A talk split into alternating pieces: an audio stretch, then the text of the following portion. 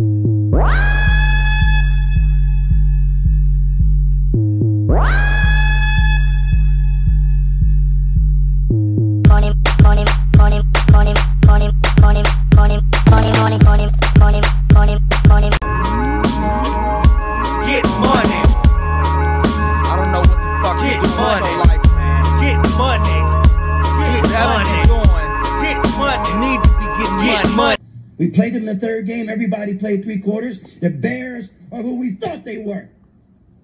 That's why we took the damn field.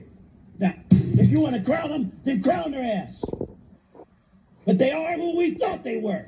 And we let them off the hook. All right. Thank you for joining us for a special ESBC podcast, ESBC Podcast Network with the end on the network. where we're going to give you the, I call it the greatest podcast of all time, the greatest content of all time, uh, because we are going to make you money. We have 140 years of watching football, and we're going to leverage that so you monetize the the playoffs. We're also going to give you some college basketball picks because the money on the college basketball picks are just as green as the playoff picks.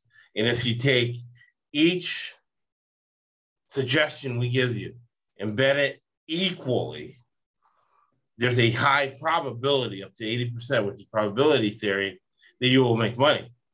Now, we have a graph there showing uh, the way our money went this year, which uh, I have it out. You guys can see that. The average American made $56,000 last year. We made more on this podcast than the average American betting on the game. So that would be the present value. I have an MBA, securities licenses, uh, clients worth 50 million, 20 million. What we do is we use decision science, which is the red and yellow book up there, uh, arbitrage, many different financial concepts to bet on the game. So we use the same process you use to invest in a business, in a stock, as an MBA, in a consulting firm. Same thing to bet on these games. And I always say the purpose, every single business meeting, this is this is a business meeting, this podcast. Every single business meeting has to have a specific purpose and an outcome. So we just showed you the outcome. The purpose, I always say, is to make me personally money. I say that because I watched the Kentucky Derby. Saeed, the owner of a horse, wins the Kentucky Derby. He says, "Oh, I bought this horse and I won the Kentucky Derby for you, the people. No, you bought it for yourself for the stud fees so you can make money. And Scott and I and Jim are laughing because we grew up with Howard Cosell. Tell it like it is. Concrete, you know, journalism, everybody has their opinion. And the, the problem is that bottom line now, right? Uh, you can have your own opinion, but you can't have your own facts, right? So journalism is turned into opinion. So the other business maxim we have is that you're, if you're the smartest and toughest person in the room, you are in the wrong room. Just ask mm-hmm. the judge. He's going, oh, I'm going to see the Maras. I'm going to tell him I'm, I'm going to be the general manager of this place. So you guys got me in here to be general manager. No, Joe, you're fired, right? Delusional, right? You have advice like us. And also diversity. If you have a diverse company or process, that's why you hear it all the time. Diversity, diversity. It's not race or gender or disability. It's what we have here. We have uh, myself, Jim, and Scott are old. Chad's young. We have age diversity. Uh, Chad and I are here in the West Coast. Scott's in the Northeast. Jim is in Chicago just by the virtue of 10 degrees outside where they live right now makes it tougher than we are. But so I got a joke I got to get out. First thoughts, man, before we Joe, get in deep into the playoffs. Yes, sir. Joe Jim, Judge Jim met the jury. had to say it. Just had to say it. Yeah. Well, you, you heard the yeah. you heard the Joe Judge platform for next year is to run quarterback sneaks every play, right? That was his. That was his platform. But he can't do that now. He's, he's going to go back to uh, working security for the Patriots meetings. And then, you know, if if Matt Patricia needs help with the coffee, exactly, you'll go, you'll go help, help with, with, a coffee order. Now I know Jim with the pencils for. Remember? Yeah, he always has the pencils to make sure he gets the coffee order for other coaches. yeah, I, I, saw this thing on Twitter that was like uh it was it was Belichick's diabolical plan ever since uh, the Giants ruined his perfect season to get one of his guys in there and just ruin that franchise as bad as he could do it for a year. it was an inside job the whole way. Belichick payback. Mission accomplished. his grudges. Score one for the good guys out here in New England. So, oh God. Yeah. All right. So we'll go around first thoughts before we get into the playoffs. The first podcast was uh, prognostication. This podcast is look at this alliteration, Joe. I have my first degree before I got into the finance world was Shakespeare and British literature. So it's with pronunciation. This podcast is going to be previewing. You're going to break up ties that we had on the last podcast. Um, Chinese say we can't collaborate, and that's why communism is better than capitalism. In this podcast, we prove that we're not overly competitive we can collaborate with each other and help each other make money in a capitalist system before we get taxed too much uh, by Bernie Sanders and Elizabeth Warren types, right? Uh, so uh, we'll go Jim, Scott, then Chad, first thoughts, and then we'll get into these games. And I think this is the greatest podcast of all time because we give you analysis and even like some detailed schemes, but they're tailored for you to put money in your pocket. Uh, my wife Anna back there, she just bought a dinner with betting money, and she has not bought gasoline since 2011. They have not been sports betting dollars. oh come on, she drives an electric car. Who are you kidding? She's got that hybrid now, but inflation, man. That's our inflation hedge. Betting on games is our inflation hedge. Yes. What are your first thoughts as we get into these games, Jim? So first of all, a great wild card weekend. We have a lot of diversity of teams. We have some teams that shouldn't be yeah. there, but that doesn't mean teams that can't cover. So as right. we go through these games, we are going to have some very interesting observations. The public is looking at these games in a very, very specific way, but I think we're going to have some very interesting thoughts that are going to make people think and reconsider those public stances. Right, and you're going to have top because I come from a CNBC, Fox Business, Bloomberg point of view. So they're going to look at these games through a different lens, and uh, the whole thing about being authentic and transparent. We're a lot more transparent than the U.S. government or a lot of local governments uh, we have, right around here. Scott, what are your first thoughts? I'm just excited to go over these games again and have Jim here. I mean, uh, you know, we got his e- emails on the uh, the props and the uh, game notes, which were amazingly fantastic. So thanks, Jim, Thank for that. Um, you know, I, I, saw some things in those notes that I had not even thought of uh, after we did the Wednesday night podcast. So I'm looking forward to breaking the games down with Jim. I'm looking forward to getting his perspective on things, and I'm looking forward to some player props that he might uh, like a lot more than usual. So, yeah, no, it was great last year. Uh, doing the live streams with Jim, he always gave me some insight uh, in a new pick to approach the game, to monetize it, or rethink my thinking, and make money that way and, and that's the purpose. We're, we're putting money in your pocket. You got to ask yourself who is making you money, but we take it a step further. We teach you how to fish. And then since we've been alive so long, we also do uh, uh, mental health first aid kit, financial first aid kit. Chad Nolan, your first thoughts. Man, I'm just I'm excited for uh, just the thoughts of this one. I'm, I'm happy to have Jim on here. Um, you know, the notes were awesome. You know, so much information. Um, you know, and I'm, I'm definitely looking at some, you know, what what some player prop angles. I, I guarantee by the end of the, this uh, podcast, I'll have a couple player props on my on my card. So, yeah, I'm just excited to uh, you know re go through these games. You know, some stuff I'm pretty set on, but there's a lot of stuff that I'm kind of um, trying to just get as much information as I can in and, and make make the best pick. So, let's get it going. Right on. So the first game is going to be, and uh, I'll reiterate this story because I don't know if Jim's heard it. but I am the president of the USF Alumni Association. And I'm sitting here working, same office, sitting here working, phone rings, and a guy says, Hello, uh, Josh, you know, you, you know, come rope. Um, recommended. Uh, you did great work with the USF football tutoring department. We heard that. Um, you were also designated driver for Jimmy uh, Marcum, head coach at Arena League, and uh, and Jon bought you a few beers. Jon Gruden in Channelside, buying people beers, has an office where he brings in LaFleur, he brings in McVay, Chip Kelly is the one I saw with eyes, and they sit there for a week and they discuss offensive football. Josh, my name is Rick Bisaccia, and I'd like to become the head coach of the USF Bulls. I'm like, what? they, we went on to have a conversation that can't be repeated, but not now it's all legal. So what he talked about now is now called NIL.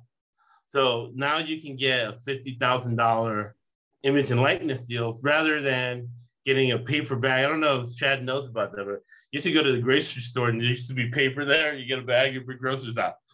Where we cruise, you put fifty thousand dollars in. I can get a guy or two. Well, lo and behold, he's now the head coach of the Las Vegas Raiders, and they're going to the Cincinnati Bengals. I had a friend who worked for the Cincinnati Bengals, and he used to tell me Marvin Lewis had 15 jobs. So when you read about uh, Zac Taylor, he has 15 jobs. He is the head of scouting. He's the head coach. He's the offensive coordinator. He's also the quarterbacks coach. Joe Burrow has a little piece of this offense. So preview this game for us as I put in our, our first visual of the day uh, what Scott calls the six degrees of Andy Reid. Then we have Gruden, who we just talked about. We have McVay, who's also in the playoffs. So is Shanahan. And Zac Taylor was on the same staff with McVay in Tampa Bay with Jon Gruden. So that gives you insight why. It's not that we're geniuses here. It's not that we're guru. It's that we've seen this movie before. it is the same guys right? The same usual suspects. The name and the faces changed, but the story's still the same.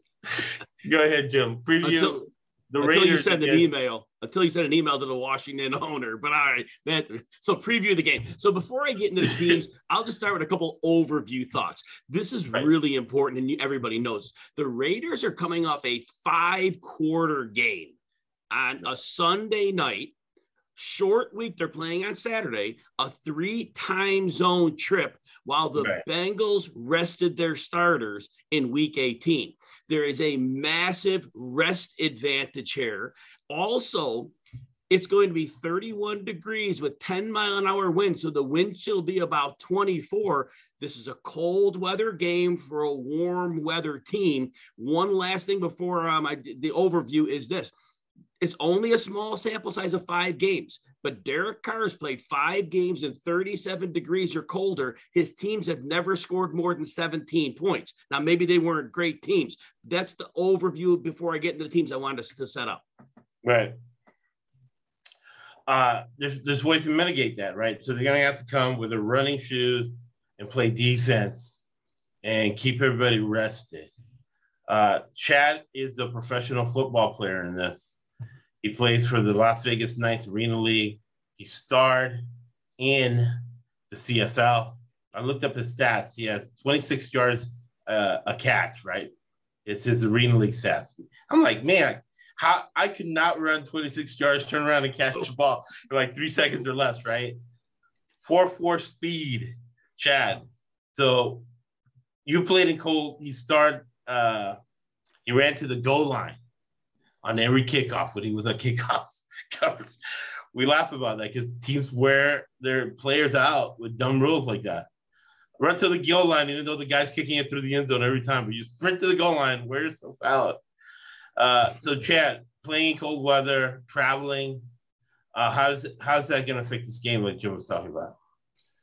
I mean, yeah, cold weather is definitely tougher to play in. I mean, there's no doubt about it. Like it, I mean, just catching the ball. I mean, tackling. Um, you know, I definitely think that that cold weather plays to maybe a little more run than pass on the run pass ratio, a little heavier to the run. And I think it, you know, plays to the under here with that number number being where it is. I mean, cold yeah, cold weather is um, you know, it's it, it's uncomfortable, but it is a playoff game, and these are professional athletes, so they're gonna be up for it. Um, you know, I don't think it's something that's that's gonna you know be you know anything too crazy for him. but yeah, definitely it definitely impacts you know the, the players, no doubt. Can I ask one question, Chad? So this specific to a player. So Maxx Crosby was have had an unbelievable amount of high energy pass rushes through that entire fourth quarter and overtime. It was all pass. It was all fast paced. Is there any chance that he comes into this game diminished, or will he be a short week, time zone travel, all that? Is there any chance he specifically struggles because he's a key player in this game? Yeah, you know, you know, the, the biggest question to that is like what kind of shape the guy, how he takes care of his body out of the field. I mean, is this a dude that's like staying away from alcohol, you know, putting a lot of nutrition in his body, um, you know, and, and taking, you know, getting the, you know, doing the right stuff throughout the week to prepare his body, you know, and if he's doing that, I think he will be fine. Um, you know, they, they're all, you know, they, they're going to be light with practice, keeping off, you know, rest, get, get some light, lighter lifts in, you know, get, get, get a speed session in that week um, you know, if, if, if they do it the right way, I think that I, you know, I think he'll he will be fine. Um, you know, I, I do think though, uh, you know, with the with that being said, that the Raiders will try to you know have some ball control or go a little bit of that route to keep that defense off the field. Um, they definitely want to lower the snaps of the defense this week. Um, there's no doubt about that. Right.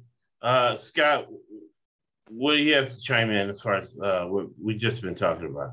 Oh, I agree with Jim. The Raiders went um, five quarters Sunday night. It was a late game, got over very late for them.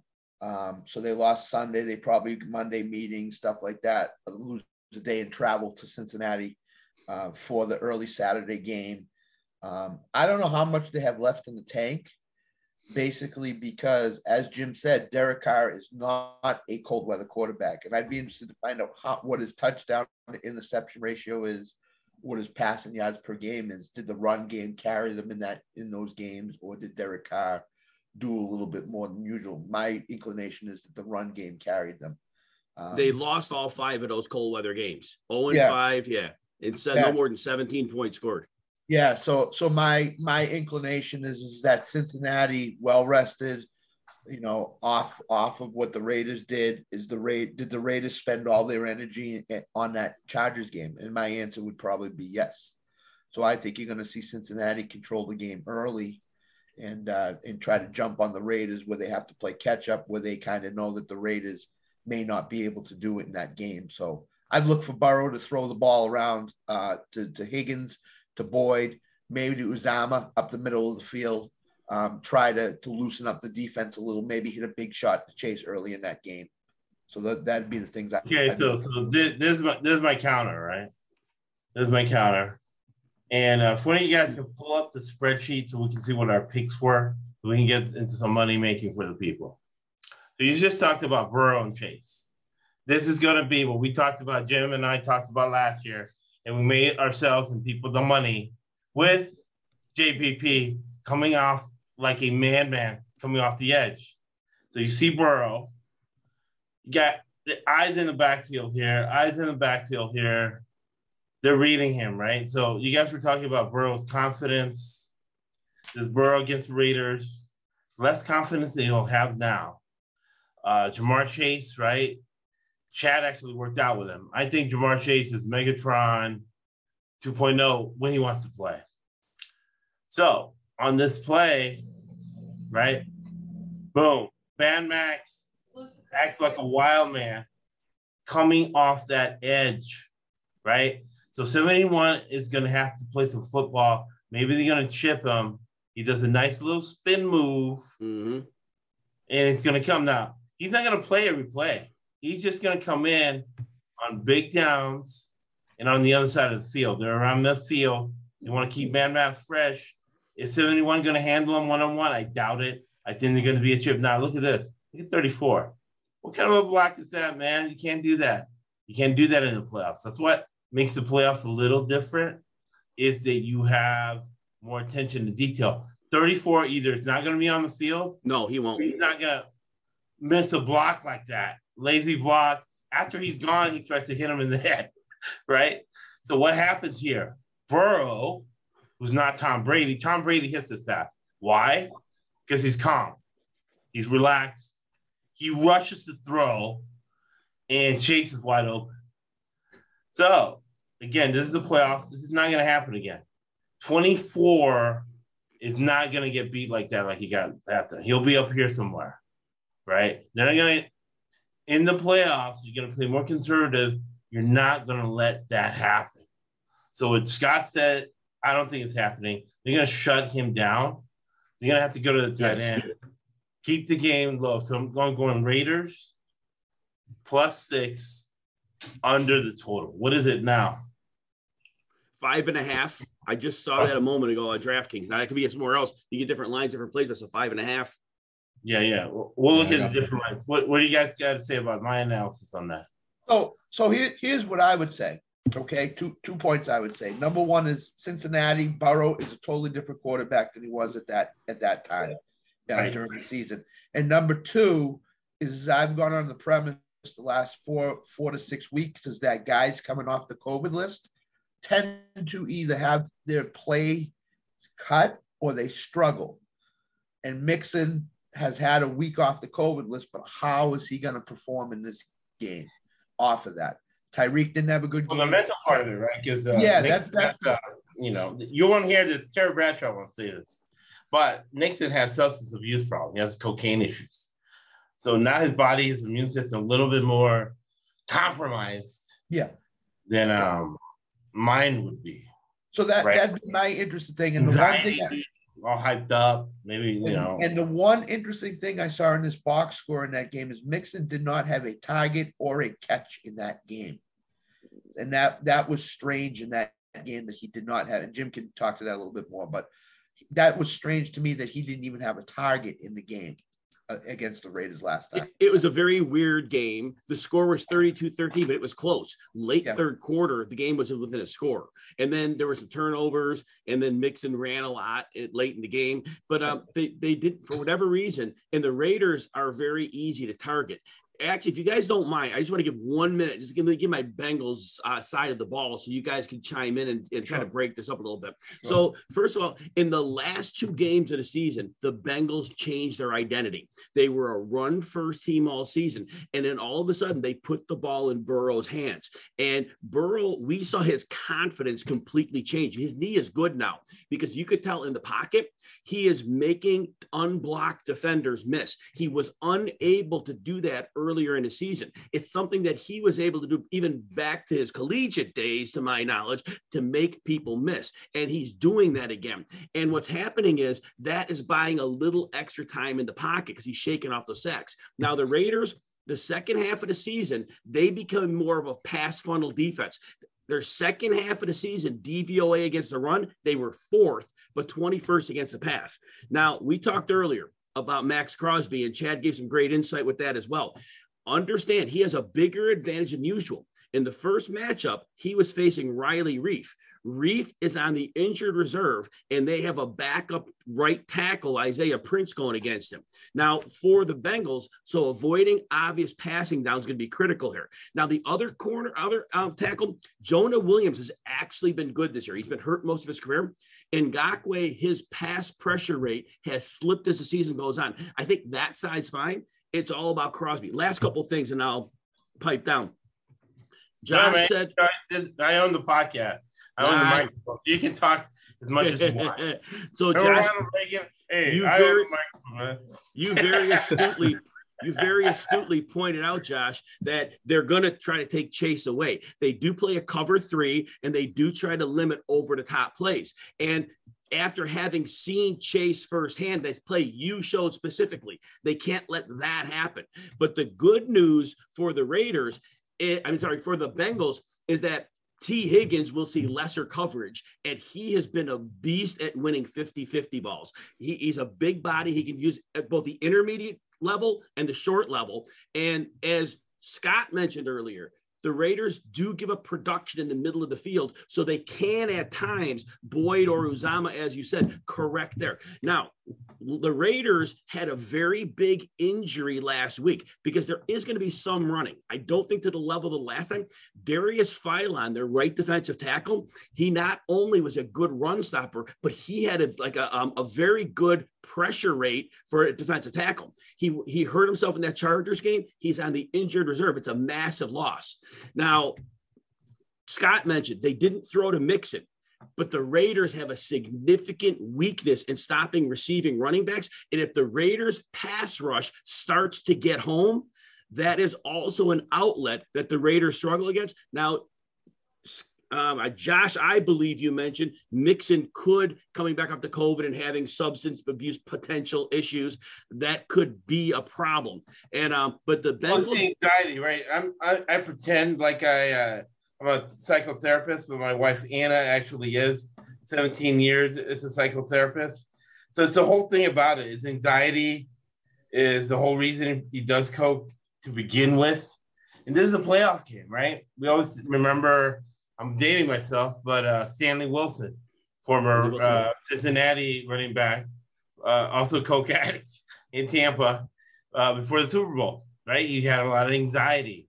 Uh, Barrett, before the Raiders Super Bowl. So I'm just, I'm saying his mental approach yes to to what's to what is going on. My last thing I'll mention, I'm done with the Bengals, is we mentioned they could use Mixon as a receiver against a team that struggles. The Bengals, over the course of the season, were one of the league leaders in screen usage. So it's in their arsenal to do so. That's my breakdown of the Bengals side. So if you guys have questions or comments, feel free to fire away. So, so what do you think Cincinnati's game plan coming out is? Do you think they're going to throw the ball more on first down than run it, or they're a home team, so it's the cold weather. It's not like it's going to be in Buffalo. It's not going to be sub-zero. I don't right. think Chad, the ball won't be a rock when it's 32 degrees out, right? Yeah, not like zero. It'll yes, it, yeah, it'll be significantly different for sure. So that's huge. So I do believe at home. I believe the identity they showed the last two weeks. This is the identity they really put down on some good teams. And I, I, think they had to have had a you know come to Jesus moment. So my thought is they do come out passing the ball, not bombs away. They're not going to let him get hit a ton. They're going to use that short to intermediate game because that is a fundamental struggle of the Raiders. The run will be mixed but unlike the first game, I personally believe this is a heavier pass volume game. Does that answer the question? Yeah, yeah, it certainly does. Certainly does.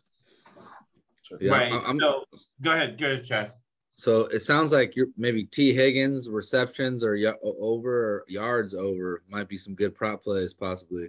Yes, T. Higgins, the most recent one I saw was 65 and a half yards and five and a half receptions. I do believe that this is the quote unquote T. Higgins game because they don't have Casey Hayward more likely will see more of Ja'Marr Chase. But even if Higgins does see Hayward, the way that Higgins uses his body, it always presents a clean target for Burrow. So I do think that, and it's going to be intermediate stuff. So I yeah. do think those are uh, very high on my list of two, the two biggest Bengals plays are probably those. Yeah, and that zone, that cover three is weak. You know, digs, curls. I mean, that's that's where you, you know you're gonna you're gonna take Ja'Marr Chase over the top. The corner and safety are both gonna be running with him, and Higgins in the middle of that zone. I think that's a I like that. I'm gonna be looking at that heavy. Yeah, and the other thing is Chase only the other th- thing in the box was Chase only caught three balls for 32 yards last time, but he did have a touchdown. But he caught his touchdown, I think, in the fourth quarter, somewhere in the middle to late fourth quarter. So, um, so the Raiders did a good job on Chase. It was Higgins, Boyd, and Mixon's running. I think that that really, really hit them hard in that game. Yeah. So. All right, so we'll close, it, we'll close this game down on this point, and then we'll, we'll make sure we have final picks. Chad, right? If you can explain to them, Chad's a disciple of podcasts. You heard this last year, right? Uh, Chad, if we can explain when I say corporate governance, what do I mean by that? And how do we make money doing that with this this this element in sports betting? Um, just like you know, who's running the team, anywhere from like head coach up to general manager to owner mostly the head coach I'd say is the the facts we look at the most, but sometimes we look at ownership. Um, you know, don't want, well, not wanting to pay for backups and things like that. Right. So, uh, if you watch the uh, Georgia Alabama game, we played the video in the last podcast. That win was worth $25 million to uh, Kirby Smart. And Kirby Smart is smart. He's a member of Mensa. Smart guy, made $25 million playing the 425 defense, which is going to be played in the next game. How much money is this game worth to Gus Bradley? So, corporate governance, look, because there's big fight in finance between technical analysis and fundamental analysis. Fundamental analysis has gotten people rich. The other thing that's gotten people rich is taking advantage of market inefficiencies. So, since we've been watching football for 140 years, and right, we have seen this movie before, we can nail or see where there's a market inefficiency, right? So, on the 2005 Jon Gruden staff, Gus Bradley was on that staff. So it was there were water boys over there, McVay and Zac Taylor. So Gus Bradley has a strategic advantage in this football game because he just specific is terrific at my, my clients will hear me say because Gus Bradley just has to focus on defense. Rich Bisaccia was the special teams coordinator on that 2005 Tampa Bay coaching staff. Tampa, right? You know, it's of South Florida, Tampa. He wanted a nice $3 million college job as head coach in Tampa. Zac Taylor is the quarterback coach, offensive coordinator, and the head coach. So think about all the stuff, all the pressure he has on. And again, people say, oh, Josh, you're being conspiratorial. Well, listen, the money's just as green with my crazy Taylor Green conspiracy theories. Uh, the Brown family is cheap. That's why the man's doing 15 jobs. Uh, they don't want to pay for uh, road travel costs, and travel costs are not higher because of COVID. So, with all that being said, I'm going Raiders. Uh, now, when you got, if you you could have gotten the Raiders on the 50 if you listened to the podcast, because there's three times you place bets. You place stuff right away, like on Wednesday. You place us now because some things, some light went on, and then half hour before kickoff, before it goes crazy. Uh, so I got the Raiders, and I don't think we uh, we didn't fight over that one. I think we were all in agreement. Raiders plus six. Right now it's at 48 and a half that we're listening to the podcast. But bookmakers, so it's at 48 right now. I'll still take it under 48. I look at it's either going to be 13 10 Raiders or 16 13 Bengals. What do you guys say uh, before we go to the next game? How about Jim first? You know, I'm the worst of predictions. I can tell you how the teams match up. Uh, you guys are the betters. I'm not so good there. Um, I like the under. I definitely have the under on it, but I got swayed on the rest in the weather and a couple other factors. We didn't talk about the Raiders side, but I had some factors there. I do say the Bengals minus five, but you guys are listening, winners and losers. You guys are listening to those three. Don't listen to me on the winners. Listen to me on the props. what are the props? What props you like? I'm the yeah. So the fantasy guy, yeah, the props. So like we talked about, Chad Tee Higgins over 65 and a half yards and over five and a half receptions. Darren Waller's just went up. I got it at four and a half receptions first, and then it went to five and a half. So, but it's still a very strong number. Cincinnati's horrible against tight ends. And then Ja'Marr Chase under 69 and a half yards. He has a lot of games under. We talked about the cover three. That's in play. Right. Hunter Renfrow under 56 and a half yards because Waller is going to eat in the middle of the field. There's not room for both of them. Zay Jones under 43 and a half yards. Chidobe Awuzie has a PFF grade of 84, which is amazing. He's had a great season. I think he spends a lot of time on Jones. And then um, Joe Burrow over nine and a half rushing yards he's been running judiciously, not a ton, but with the way the Raiders bring the rush, there are going to be some gaps around. So I, those are the, the props I like. Nice. So I'm gonna I'm gonna change my pick. I'm gonna go with Cincinnati in this game. I think Cincinnati can can win this by a touchdown. Um, I think they can jump on the Raiders early. I think the Raiders' cold weather struggles. I think they will not be able to run the balls effectively as they have in the past. Um, Cincinnati's a sneaky defense against the run. So I'm going to change it to Cincinnati. Um, I'm going to stay the under, but I'm going to change it to Cincinnati. I think Cincinnati can win this game by, by maybe 10 points. So that's okay. What All right. Uh, Chad, what are your thoughts? Man, you know, I, I love the under here. The side is definitely a little more controversial, I think, but you know, I, I, I like the Bengals to win this game for sure. I like the Bengals to win this game. I think that, you know, they win it by, you know, three, you know, or three or four. You know, it's a playoff game. You know, the, the to me, it's going to come down to um, right the matchup. You know, is is the pass rush for the for the Raiders going to be able to get home? Um, you know, as a DB, when I know I have a weaker O line and I know my pass rush is getting home, I can be more aggressive because I know, hey, I can get hands on this guy off the line. I can get, you know, I only got to cover for three seconds here. Um, you know, so the Raiders aren't particularly deep at defensive back, um, but maybe they can play with a confidence there if that pass rush is getting home and do just enough to make the Raiders cover this one. So I'm going to stick with the Raiders and the under. Those are going to be my picks. And the All first right. quarter, first quarter in this game is is really important for Cincinnati. They need to jump early on the Raiders to get right. to, to gain major confidence in what they're doing. So, right, one of the surprises, right? People always surprise you. People love the consensus pick. You know, I'm like, oh, so you want to see what I picked? No, no, no, Josh. I want to know what the consensus. Picks. So uh, Supreme Court has seven. Appellate courts have three judges. This is an appellate decision. So the appellate court majority decision is your Raiders. Uh, let me see what they are now. Hey Josh, when they say that to you, right? Do you say to them, but I got some, and they're like, nope, forget it. Don't want to listen. Yeah, exactly. no, that's what they are. No, no, Josh. Thanks, man. While Josh is looking that up, I just I quickly want to just do a little more information dump while Josh is looking up for the Raiders. Derek Carr over the course of the season, he was much less effective versus zone than man. But since he does play a lot of zone, so that doesn't suit up to his strengths necessarily. And then I mentioned earlier with the props that the tight end coverage has been horrible for them. So Darren Waller, if he's fully healthy, because he caught two of nine targets for 22 yards last week. Say that again. He looked physically, he looked good to me. Yeah, so I expect him to be fully back here. So I do love his over. But Josh, did you find what you're looking for?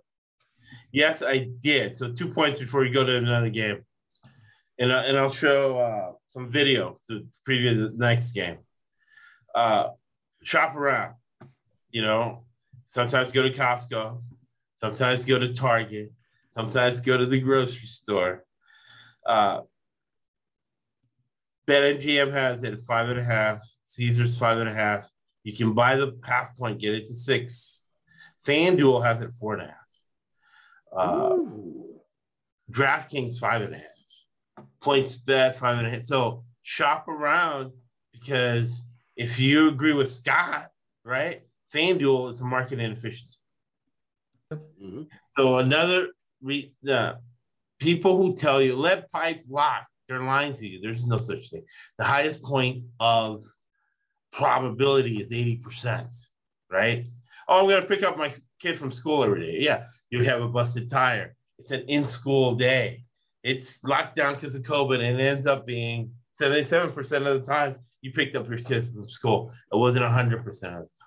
But what makes the under very attractive, as as Brent Musburger has said many times on the broadcast, broadcasters, I love to hear, is that the Raiders are the worst team in the league in the red zone. So if Mariota is going to come in and be on fire, which plus one, which we're going to show in a second, plus one, what plus one is, and it's a play that nobody stopped.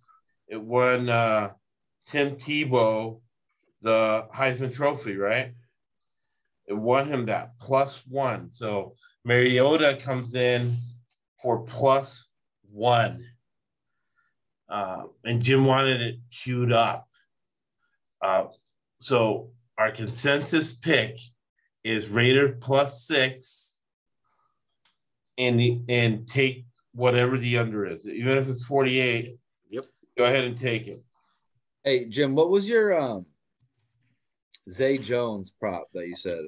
43 and a half. And he so he's been getting decent yardage, but he's going to see a lot of Chidobe Awuzie. Again, Awuzie is like 84 pass grade at PFF. He's been an outstanding corner this year, and he will see because basically Bryan Edwards, if they're going to roll him, they're not going to roll the Bryan Edwards. He just doesn't get any targets. But Jones has been the guy, and I just don't see it here. And also, so you I like his, his you like his under, right? Under, yes, under yeah. 43 and a half. I think he puts 25 yards up, and that's a good day right now. Yeah. Uh, the zone is going to hurt him too. He does better in man. Yeah. All right. So I'm going to cue it up here. Actually, it won't take long. I think this is pretty good. Uh, you know, while Josh is queuing, I'm the fantasy guy, so we're talking props. And just like you guys, it's probability. We'll give you probabilities like you guys are doing. It's the same thing. It doesn't always hit, but the probabilities are that we set up a late, the good groundwork, even the reason why it connects more than we need. Yep. Right. And and you got to use your business mind when you're doing this because it's money. And you have to have a high level of probability, right? So that's where uh, plus one comes in, and uh, pop quiz for Scott, right? Who was who was the uh, receivers coach in the 2005 Super Bowl with Billy Belichick. The receivers coach, Brian was it Brian Daboll? There you go, Brian Daboll. Nice. Now the offensive coordinator. Jim, we've already gone over this before. it's all right. I, you know what? It's new to me, so I'm impressed. right. uh, all right. So we're gonna go plus one, right? And uh, Jack can correct me. So what plus one is? This is what one Tim Tebow the and I think it's going to be the key to this game because the Bill Belichick defense does not account for the quarterback. It's a four to five defense. So you have one, two, three, four, five defensive linemen, two linebacker types. You have a safety here deep, right? One shell safety. And these guys either could be zone or man press. So either zone or man press confuses young quarterbacks. That's why Billy Belichick has a hundred percent winning percentage against young quarterbacks in their first year rookie quarterbacks, except for Davis Mills. Except for Davis Mills. Davis Mills. they didn't win that.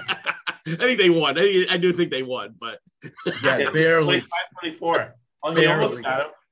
Yeah, if we would have won it, they, that's yes. a crazy situation for another day. But they were supposed to be tanking in the fire. Like, I don't know. All right, so plus one, so there's more blockers than they are. So here's That's small. That's here's small. the point. All right, this guy's watching him, and Shaq can talk about this because he works out with Josh Allen.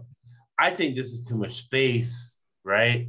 And Josh Allen should every time, health permitting, be able to shake the watcher, right? So here he looks at the watcher and he, he throws it for uh, some one-on-one coverage. The under, right? So it's going to be a low scoring game. Here's here's uh formation. What's that? This is your 22 personnel, huh? We got two tight ends, yeah. one high, double tight end, two back. back. That's yep. it. Fullback. And Jim has some points about this. We'll watch it. Quarterback sneak, man. Boy, the Patriots love quarterback sneak. It's to be Tom Brady. Your fullback again, 22 personnel. We're going to see a lot of this. But look at this. We have three linebackers. This is a stacked box here. And this is what we grew up with, right? The, the Raiders. You know what we're going to do, but F you. We got this big, huge uh, uh, you know, not Natron means right for something for Chad when he was a kid watching those Chargers. Natrone Means mean fullback, and we're gonna give it to the running back, and we don't care. We're gonna run it anyways. Boom, kind of fake, right? This guy came out this side. Isaiah Wynn, Lakewood High, where I graduated from. This is the play that interests us right here. And Isaiah Wynn's gonna miss this game. He's out. Yeah. Oh, Lakewood High is going to miss this game. That's yep. a huge. That's it's a huge, huge loss. For, not as bad as Trent, not as big of a loss as Trent Brown would be, but yes, it's a big loss. It, big loss. Because he has a mean streak, Southern guy. Uh, it, it means more to him than a pitcher. So, so when we're showing these, Josh, in that right. second game when the Patriots re- rematched the Bills, the Bills took their linebackers and they basically put them right up to the backs of the defensive linemen. It was one of the tightest formations. You, the, the, Bills don't do that. They sold out. And what happened was that game went on. Josh McDaniel started doing more toss sweeps, getting players to the outside because they so overcompensated to stop that middle. I thought that was really interesting.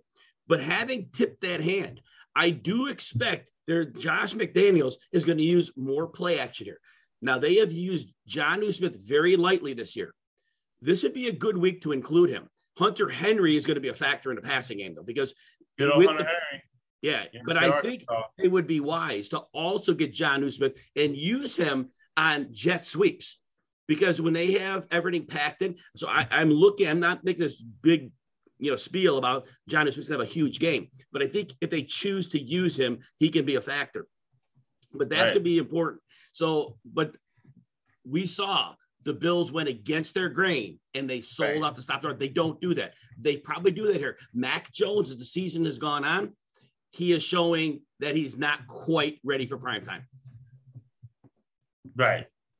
Now, and, that, and that's the ahead. thing. And that's the thing that leads me to, to think Buffalo's going to win this game because um, I think they're going to sell out again. I think they're going to say to Mac Jones, "You need to beat us." And I, I don't uh, piggybacking on what Jim just said. I don't think he's ready to beat them. Weather the weather's not going to be ideal. Obviously, it's not going to be raining and, and as windy and stuff as last time.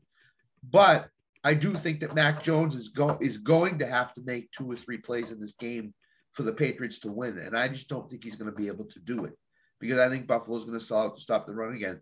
And keep in mind, not only is Wynn out, but Damien Harris has a hamstring injury that has not healed and in cold weather that thing could get tight at any time in the game. So that that could be a big loss for them as well. They have Stevenson in the back of them, but if Harris has to leave the game and not come back in for any reason at all, that could be a huge loss for them too. So, all right. So to go Lee Corso taking it not so fast.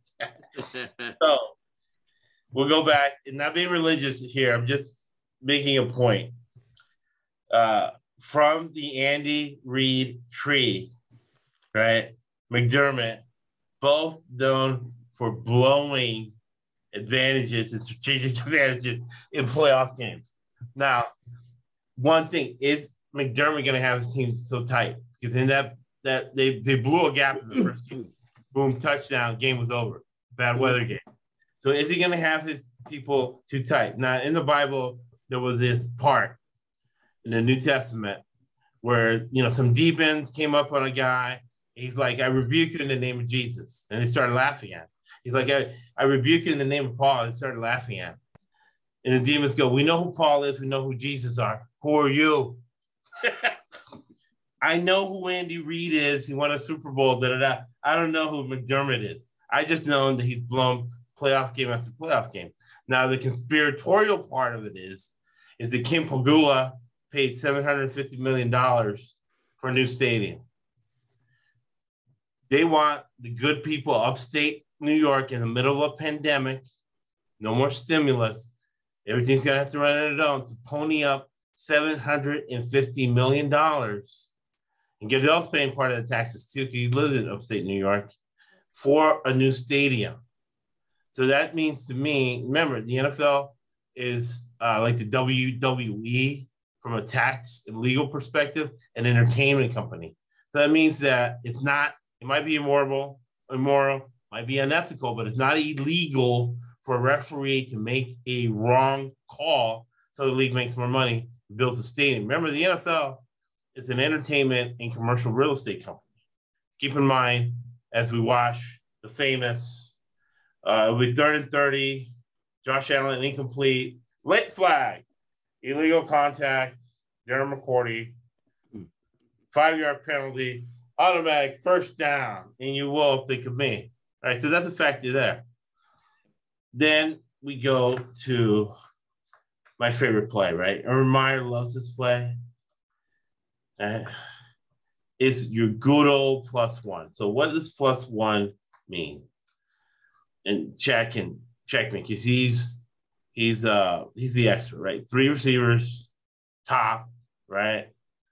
High safety again. Oh my god, we've seen this movie again. You're gonna have more blockers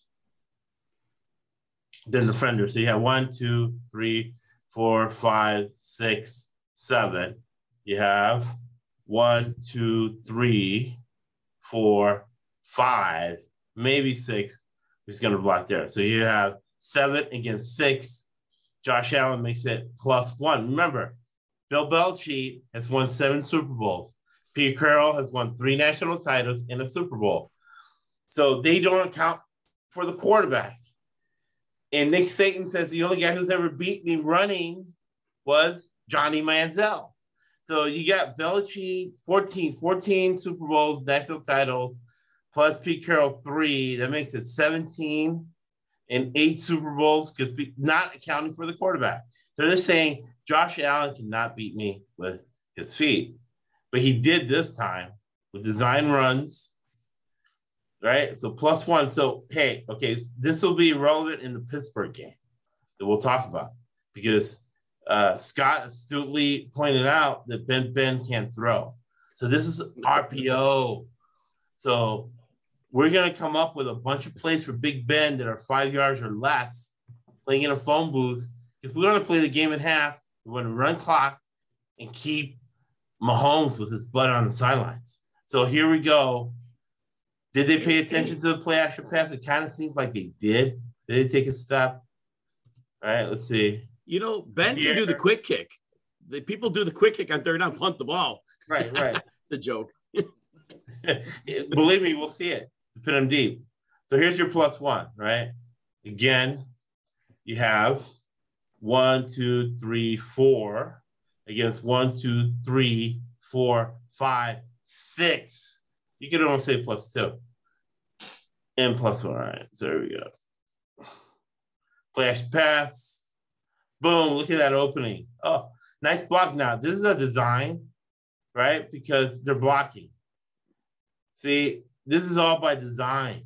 You got man, people matching up here. You know, kind of nice and pretty matching up. This guy is a dummy, dummy route. Dummy route is making a fool of this guy, making him run out of them while the other guy has the ball, right? Or if you want to be more politically correct, they used to say a Nicer coach used to call this an entertainment route, where you're entertaining this guy. You keep him away from this guy here. So here we go. While you show that, can I uh, drag can I drag Chad into this for a minute? Yeah. So, Chad, going into this game, I want you to talk about some concerns. So, first of all, we're looking at near zero temps, sub zero wind chills. Now, Stefon Diggs openly complained to Josh Allen about putting too much sauce on the ball when it's cold. Yep. This is going to be way colder than anything they've had this year. And they Chad explained that about that to me as well. so, so Chad, I'm going to frame this whole thing out for you. That I want you to speak to it. So, I fully expect Bill Belichick to play tight man coverage to force Allen to use his big arm to power the ball into those windows, knowing the receivers don't like it. That said, what are your thoughts on that? Now, Allen's going to run for a ton. We get that. But what are your thoughts on the weather, the cold, the ball, and the sauce on it? Yeah, you know, that's like, it's always, that's always a thing with big arm guys, you know. Um, sometimes just like on those slant routes, you know, it's like, you know, like, you know, the best quarterbacks throw a really catchable ball. And sometimes when you put too much, you know, you got to find that fine line of just enough velocity to get it there, but make it as catchable as possible. You know, if you put too much on it, you know, throw it all hard, you know, it, it does. It, it it can make it a, a, lot harder and and it doesn't give us time for an adjustment if you put it on my back hip and you throw a freaking bullet i can't flip my hips and adjust to it take a little bit off it i can easily adjust and make the catch um, right.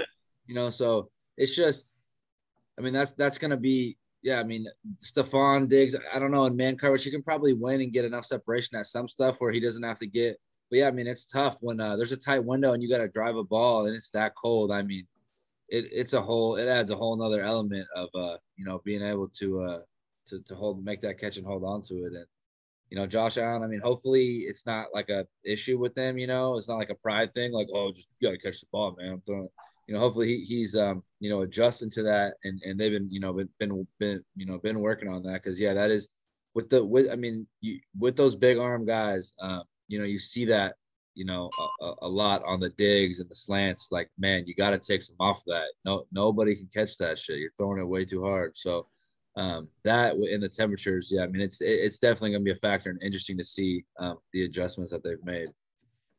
Thank you. Right on, right on. So, so piggybacking off that, let me let me ask you, Jim. Do you think he he goes away a little from Diggs and maybe to like a Gabriel Davis, or do you think he's he's going to stick with him? No, I, I, don't think he personally goes away from him. I think if it's an issue for Diggs, it's an issue for the other receivers as well. And if yeah. he's going to throw the ball, Diggs is an elite receiver. But if right. Diggs is having difficulties, then you know Sanders, Beasley, and Davis are going to have those same issues. Yeah. Whereas yeah. they don't get the separation that Diggs gets. So Chad brought that up again very well even though JC Jackson will be on Diggs, Diggs will still get some separation because he yeah. is elite. But no, yes. I don't think Josh Allen goes away. But I think the point I wanted to make was if Allen's going to throw the ball in tight man coverage when the ball is going to be a rock, this could be a problem. Now, Josh Allen in cold weather games, um, his whatever his completion percentage is, it's always been worth like 50% passer in very cold temperatures. Yep. Yep. Yeah. Uh, John, what the I remember watching Josh Allen from the Wyoming days. And what his value is, is that he's a gamer. It's the intangible stuff like that. Uh, I agree with Jim as far as an intellectual standpoint. So as far as picks are concerned, um, I think. Well, well, well, I got Josh. Let me add one more thing too. Another thing too about about like you know throwing that ball with less velocity, it allows the receiver to turn into a running back quicker. You know that Deebo Samuel. If I know like my quarterback's putting that shit nice velocity, a- accurate ball. It's catchable. I'm not having to take that extra quarter, point two, three, four seconds to really like look in this rocket of a pass that's a little, you know, that's hard as a rock, boom, and then turn into the runner. You know, it can allow for more big plays too, you know, where, where you just catch it and go. Um, you know, that that that's a big factor to that. You know, yards after catch, that's probably the number one factor, I'd say. Right. So I'm going corporate governance, right? Patriots plus four, uh, under 44. I think it's going to be slugfest. Uh, slugfest Saturday. These two games that I see. Uh, we agreed on the under 44, but there was a dispute on the side, and Chad and Jim are going to collaborate to break the tie and come up with a consensus pick. Go ahead, Chad. I'll chime in last. Yeah, so I uh man, I, I I've I'm going with the Bills here. Um, you know, I just I just think that they're gonna be able to do just enough to win this game by a touchdown. Uh I just think they just are a more complete team on both ends. Um, I just think they have a little bit more. And you know, the corporate governance edge, you know, does go to Belichick, but I think you know McDermott can do enough. Um, you know that home crowd, that Bills Mafia is going to be going crazy. I think they can feed off that energy and do enough here to cover this one. So I'm uh, I'm I'm I'm loving this under 44, and I'm I'm gonna rock with the Bills minus four. Now we always agree. So when we always agree, we dispute. I always tell people to bet double on what we agree on. and and I'll make it four for four on the under. I'm hundred percent on that as well don't see it going over in too many scenarios. Obviously, there's never 100% anything. We know 80% is about what we're hoping for probability wise. Now, I did take the Patriots plus the four. I do believe that Allen's going to make some mistakes due to the cold and the receiver issues. I do believe the Patriots, what they showed in the second half of that last meeting, they can make some creative plays. If the Bills put that hyper stack where the linebackers are on the backs of the DBs, I think there's going to be some misdirection. I think they're going to make a big adjustment here that's going to keep them close in the game. But I do think the Bills over the pass cover. You want some props? Sure. Yeah, it, one one little detail. It's the same thing for Queensberry. When and it was and if people could go back and watch it, it was a Monday night game when they panned to Belichick laughing at the Bills because they had screwed up that game they should have won. And literally, I've never seen Belichick so happy. They pan up to McDermott, and McDermott was cursing out his assistants. Right? He was not taking responsibility. Again, Monday night, Kirby Smart, it was $25 million. Believe me, the, the Bills assistants don't like people getting in their faces and hanging them out to dry in front of Kim Pegula. Now, do I think the Bills are going to win? Yes. Do I think they're going to cover four points? No, because I think that's going to be a factor. I think that these Bills assistants, because the Pegulas are so cheap, can get more money being college coaches. So big corporate governance advantage for the Bills. Go ahead, hit me with those props. Okay, so Josh Allen under 243 and a half yards. That plays with the under of the game. The fact he's going to run for yards, which goes to the next prop. Now, the initial prop I had was Josh Allen over 39 and a half yards. That already went up to 44 and a half. I'm still fine there. I think it's a 65 to 70 yard rushing game for him here. Devin Singletary under 64 and a half rush yards. He has stepped up well lately, but the Patriots are very solid against the run. And if Singletary is the regular running back, the, the Patriots are going to treat him that way. And I don't see him breaking big any long runs here. Um, I'm waiting on, I haven't seen a prop yet on Stef Diggs receptions, but if there is a number of six, I would say he gets more. I don't would be, but I haven't seen a posted prop for that yet. Last one Jakobi Meyers longest reception under 19 and a half yards. Nice, nice uh, Jakobi Meyers, man. I was thinking that's a, that's some sort of law firm. Dewey Cheatham and Howe. That's the that's the law firm. love it, love it. Uh, anything else in this game? Scott, what are you? What's your side on this? Buffalo. Buffalo. Okay. Buffalo. So I'm not by myself. He's breaking the tie. I'm I'm Bill Belichick could could this be the first time you're pro Bell Belichick? Hey, no, I'm seeing the line up to five too. I'm seeing I'm seeing it that's up to five minus five bills.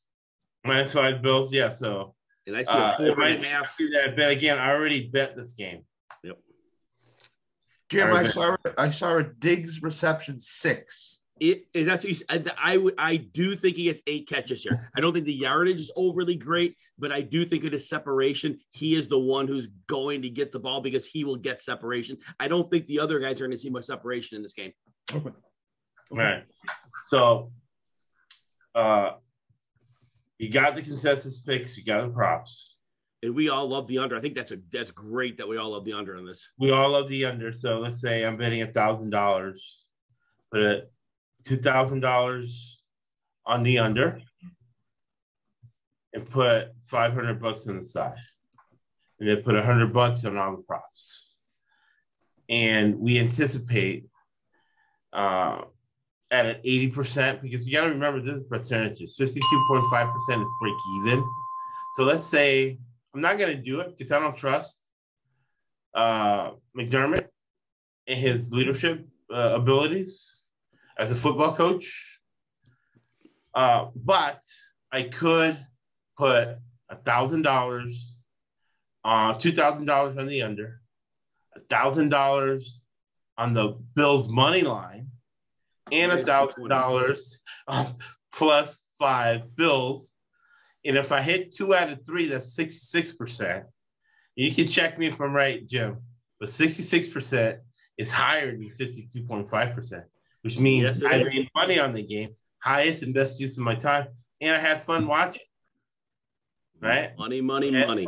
No, I I like Bill Belichick. Right? I told you the story about it. I don't know. You know, I opened up the fence for him. He was wearing a hoodie, 2009, 100 degree heat, uh, 90% humidity. Jimmy Levitt, I'm the tutor for the football team. Jimmy Levitt, one of those guys, old school guys, right? Jim and I and Scott understand. He threw these keys at me, he hurt me. Dude, I'm like, what's this guy throwing? So when he was mean, that means he was doing something nice. Uh, he's like, go, go get a bunch of water and go open up the uh, the fence of JPP and Nate Allen to practice. I go up there and there's Bill Belichick in a hoodie and shorts on. And I don't even say hi or whatever. I'm like, man, take that hoodie off. You're crazy. You're gonna be dehydrated. He looked at me like I was crazy. And he took the hoodie off. That's my built-up Belichick story. So we're gonna look at the Tampa Bay screen game. I'm gonna find it as Jim previews the game, but I think this is gonna be important. So Chad again can look at this as he looks at his college basketball scores. We'll get the picks for tomorrow. Uh, you got two up here, kind of a wider split than we saw the other teams do. You got Leonard Fournette here. He's the only one that's going to get the ball. You have here, and then you have Gronk. See, and what I like about this really is the Lloyd Carr offense from Michigan. Brady used to play there. Uh, Brady has a third of the offense. I think he's going to have even more. Byron Leftwich interviewing for the Jacksonville job. His head isn't in there, but Super Bowl winning offensive coordinator, won two Super Bowls as an offensive coordinator, Arians, will be able to pick up the slack, and co offensive coordinator, Tom Brady. So on this play, Gronk lines up like he's going to block. Right? Lining up like he's going to block. Snap, boom, he takes off. Wide open against those Panthers. So I think you're going to see a lot of that as I look for that screenplay to Fournette. Uh, preview this game for us, Jim. All right, so I'll start with the Buck side since that's where we head, and then you, get, you can hit me up for the Eagle side afterwards. So right. first of all, Leonard Fournette right now is considered a game time decision. We assumed he was going to play. That's going to be big here because the screen game is predicated largely. Fournette was getting six to eight passes catches a game right. before he got hurt. Anyway, the Eagles are very weak at linebacker. Now, I do believe the Bucks are going to attack them running back out of the backfield if Fournette's there. You mentioned Gronk, a big attack spot, and the slot. Although it's Tyler Johnson who hasn't done much, but he has gotten a few catches. I think they're going to attack there. We're looking at 18 mile an hour winds in this game, so that short game is going to be very important. Now, Philly in the second half of the season was 26th in pass DVOA, so they really fell off as the season went on. Now, the Bucks, if they have Fournette, this isn't the Eagles shutdown run defense of years ago, so they can have success on the ground. Now, here's what I want to point out. The Eagles have had a very good pressure rate the all, all season. They've done it largely without blitzing, but the Buccaneers line is elite. I don't think there's a single advantage for the Eagles against the Bucks line. So I don't think, especially since they don't blitz, Brady's going to be clean in this game. Now, the one thing I don't like for the Bucks, after last year's bye on the Super Bowl run, they turned up the, the switch on play action. They were using it heavily. They've ignored it this year. They never made a switch. That could be critical to their postseason run, but the fact they haven't gone back to it that gets me very nervous. Last thing, we noticed in the first meeting, different teams, but we always see this. The Patriots, this not Patriots, I keep saying the Patriots about Brady. The Bucks yeah. take their foot off the gas when they have a lead late in games, and they let opponents back. That's my Buck side. Any questions or comments for me? Well, two things, right? As I break break down this game, I'm very excited about the breakdown of this game. Uh, I lived in Tampa for 20 years. So I've made a lot of money. Chad's made a lot of money. He knows this. He's been listening to podcast a couple years. Yeah, he knows where I'm going. Where am I going with this, Chad? Uh, we- probably weather, right? there you go. so when you talk about 23 mile an hour winds, right? It's actually going to be 23 miles an hour. That's going to be a warm. You know what it is? You guys know about you. I've experienced this, so I can give the analogy. I spent a summer right in Gary, Indiana,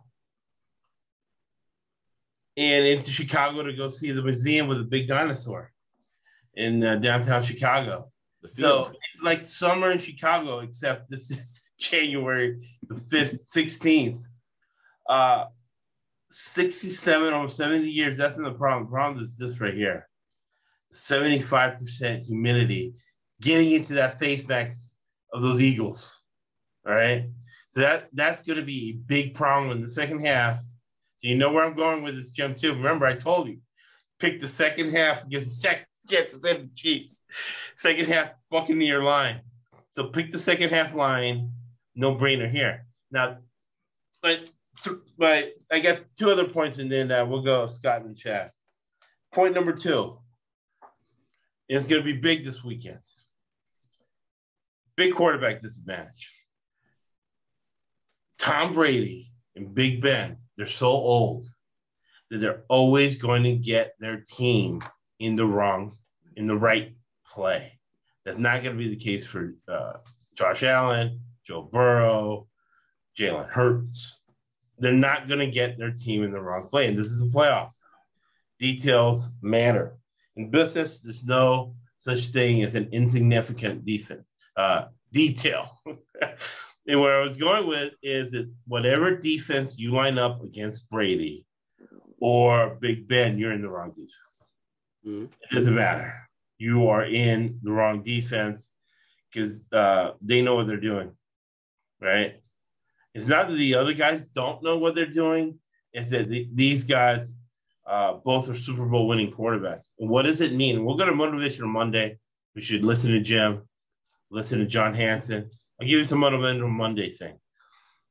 The reason it's a big deal that Tomlin, Brady, Big Ben have won a Super Bowl, they're Super Bowl winning versus professional guys is that the difference between a winner and a loser is that a loser gave up five minutes ago.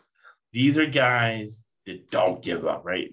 Warner won the Super Bowl because he didn't give up. So these guys don't give up. It's that little edge you need. Josh, what does that mean to sports betting? It means putting money in your pocket, betting on these guys, all things being equals, apples to apples. We'll go Scott in the chat. So I saw Brady play for 20 years being up in New England. The one thing that I come away with is Brady needs to trust his weapons in order to throw to them.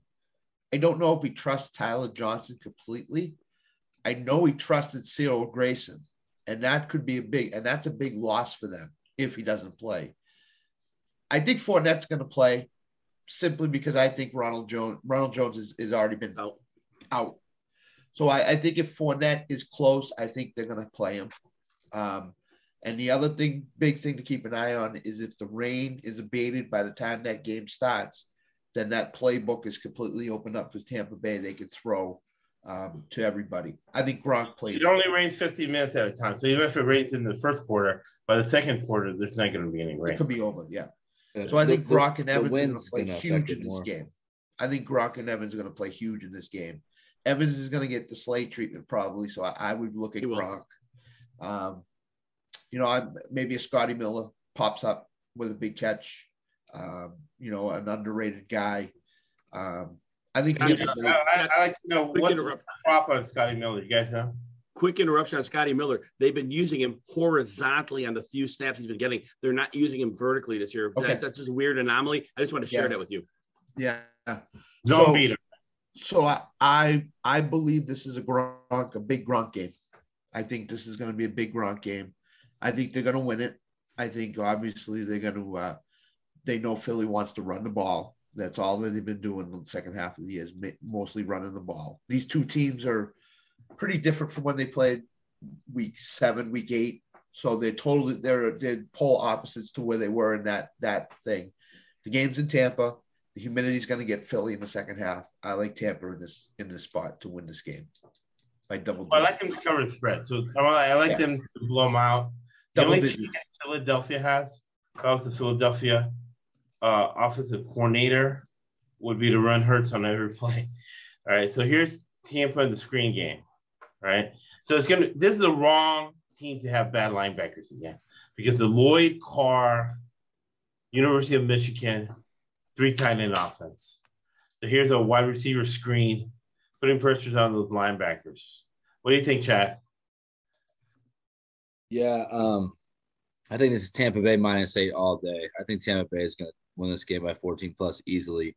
Uh, the total, I mean, I, with no weather and no wind, this is an over 100% all day. This game's going over. Um, you know, I mean, just I, I still think it can probably still like the over just because of how the numbers, you know, opened at 51 is down to 45 and a half. Um, oh, yeah. I think the the values on the over here for oh, sure. Right. Um, the perceived and, uh, value. We don't know the numbers. The casinos don't share with us the real numbers coming in and out. So it's a perceived value we have. Yeah, exactly. But yeah, I just think that NBA, I guess sticky on the word You know, the I, looking at the weather, the rain is supposed to clear up. You know, before one o'clock, before that game starts. Um, you know, the yeah, wind. I lived there for twenty years and it never rained for more than twenty minutes. The twenty you know, years I lived in Tampa, so that rain oh. is not. You know, from California or wherever else in Chicago, it's not the rain you would think. It's a 15 yeah. minute rain with a lot of thunder and lightning and then and then with the stadium, you know, the stadium maybe can block out a little bit of wind. Um, it, it does again, Ray J. Or they can still move it a little. So yeah, I mean, I I like so um, the beer line. The wind doesn't hit your beer. your beer doesn't go flying everywhere. But I like I like the Bucks minus eight. I'm gonna put a little bit more on the Bucks minus eight than the over. But that, those are my picks. I'm playing Bucks minus eight and, and over 45 and a half in this one. So so Jim, do you think Tampa can get to the 30 point mark in this game? So that's going to be interesting because when I give my props, I'm going to give it now. I have the I have the first half team total of over 13 and a half.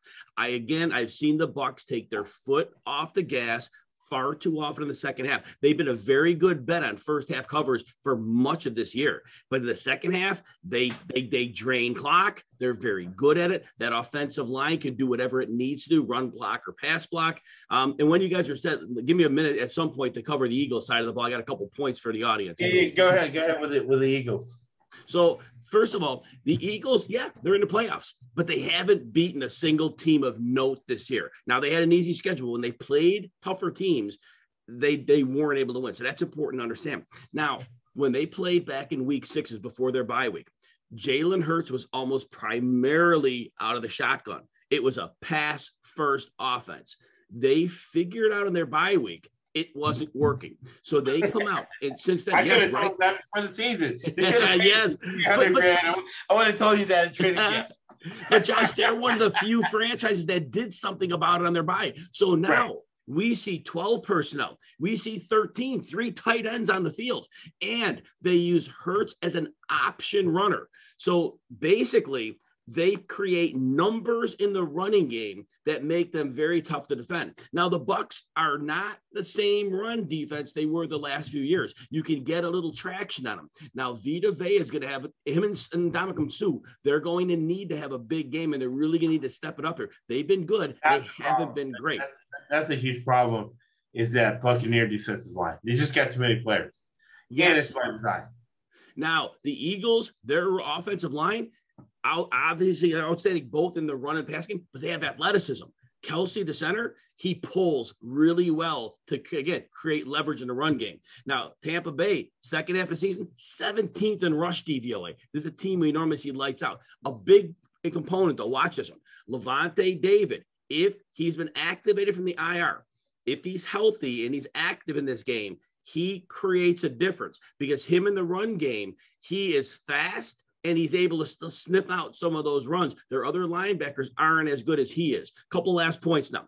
The Bucks pass defense, they're the strongest on the perimeters, okay? They're weaker in the middle. But Jalen Hurts, if you watch him over the season, he doesn't hardly ever throw the ball in the middle of the field. He throws to the perimeter, which is the strength and the teeth of that Bucks pass defense. That makes me nervous. Now he's going to run, which is going to be fine, but ultimately if and when the Bucks get out to a lead, if the Eagles have to abandon that great running game of theirs, they're screwed because then Todd Bowles and the blitz schemes are going to pick up And that's going to be very problematic, regardless of whether Hurts runs or not.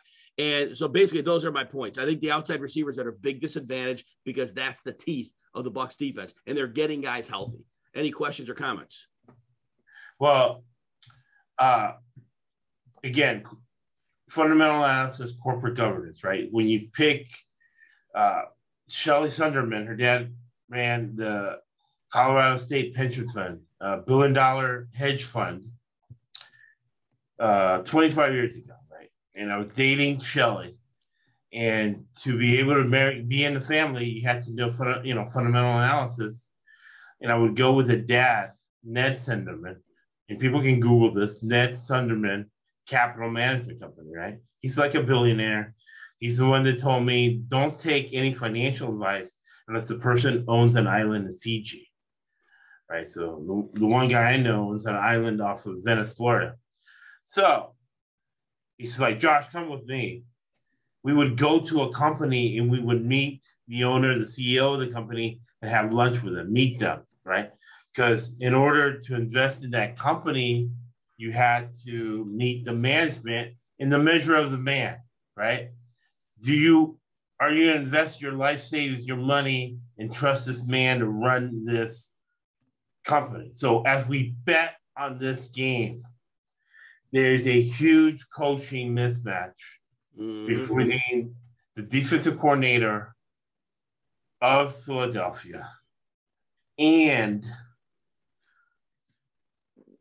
Bruce Arians, who's won two Super Bowls as a offensive coordinator, one Super Bowl as a head coach, and a quarterback who's won eight Super Bowls, versus Jalen Hurts, who got pulled for Tua in the national championship so they could beat Smart.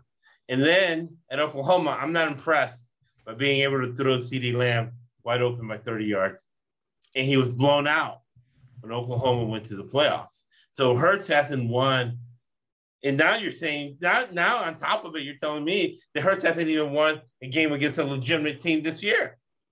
Now Hurts is going against Todd Bowles, Super Bowl winning Todd Bowles. Uh, Todd Bowles, who was mentored by Andy Reid. it all comes back. Back to Andy Reid. Uh, yeah, my... you guys, but I remember SEC games, right? Big SEC games. Quarterback goes to the line. He looks at the line. He looks at Steve Spurrier and says, "Timeout." So when Bowles throws at him, you know, some Blitzburg, blitz uh, zone, blitz stuff. Think of me when Hurts calls that timeout because he's confused of what he's looking at. So, so is the key to Philadelphia's side of the ball Dallas Goedert in this game? Do you think? See, they've manipulated him well. They they they actually have gotten him outside the hash marks with success. So they yeah. start him obviously in line and they're getting him outside, and there has been success there. I just don't think there's enough explosiveness in the pass game overall. So I'm a little bit nervous because he's had good games. I don't identify, other than Hurts as a runner, any advantage that I think is significant. Okay. Okay. Yeah. No. What do you think, Chad?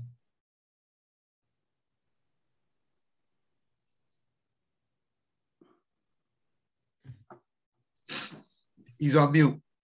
Oh, you're on mute. You, you remuted. There you go. There you go. You know, I'm I'm on the Bucks all day here. I think I think, I mean, this is probably one of the best plays of Sunday is the Bucks Bucks minus eight. Um, that you know, I I I like what Jim said about uh, their team total over first half two 13 and a half. Um, that really kind of jumps out at me. I'm going to look at that hard because I know me and Scott had talked about their their game over 27 and a half. Um, you know, a better that 13 and a half first half might be a better play yeah. in the whole game, 27 and a half. So that's something that uh, I'm looking to add to my card off off of up here in Jim. So yeah, and I think I think Tampa may score 14 points in the first quarter. To be honest with you. Yeah. Now they, I mean, they've been a fast starting team. I mean, all, all year. That's that's yes. been their mo. Um, yep. They're gonna come out. They're gonna try to jump on you early and then run Fournette late um, and take their foot off the pedal. So I, I like that. Um, I like that play a lot. I like that. Right. So our consensus pick is going to be your Tampa Bay Buccaneers uh, minus the what is it now? Eight. Eight. Eight. Man, that's a perfect spot to buy that point. Make it seven to get it to a key number. Yeah. Jason loves out there. Our friend Jason has made a lot of money. And uh, Scott's saying, hey, we need a cut of that, a percentage of that. But no, I'm like, I talked Scott out of it. Uh, and uh, over 45. 45 is way too many points. That second half, uh, the quit factor, right? We talked about Chad's the one who introduced it, business decision. And we're going to tackle somebody in the heat. We're down by 20 points. I need my contract for next year. And you're talking about, you want to talk about bad corporate governance? One of the guy had a got the game ball for special teams, and then on Monday he comes in, you know, for uh, treatment, and then hey, get your playbook, you're cut. He goes to the doctor, giving him a physical because he's cut, and they're like, "Oh, we got the wrong guy."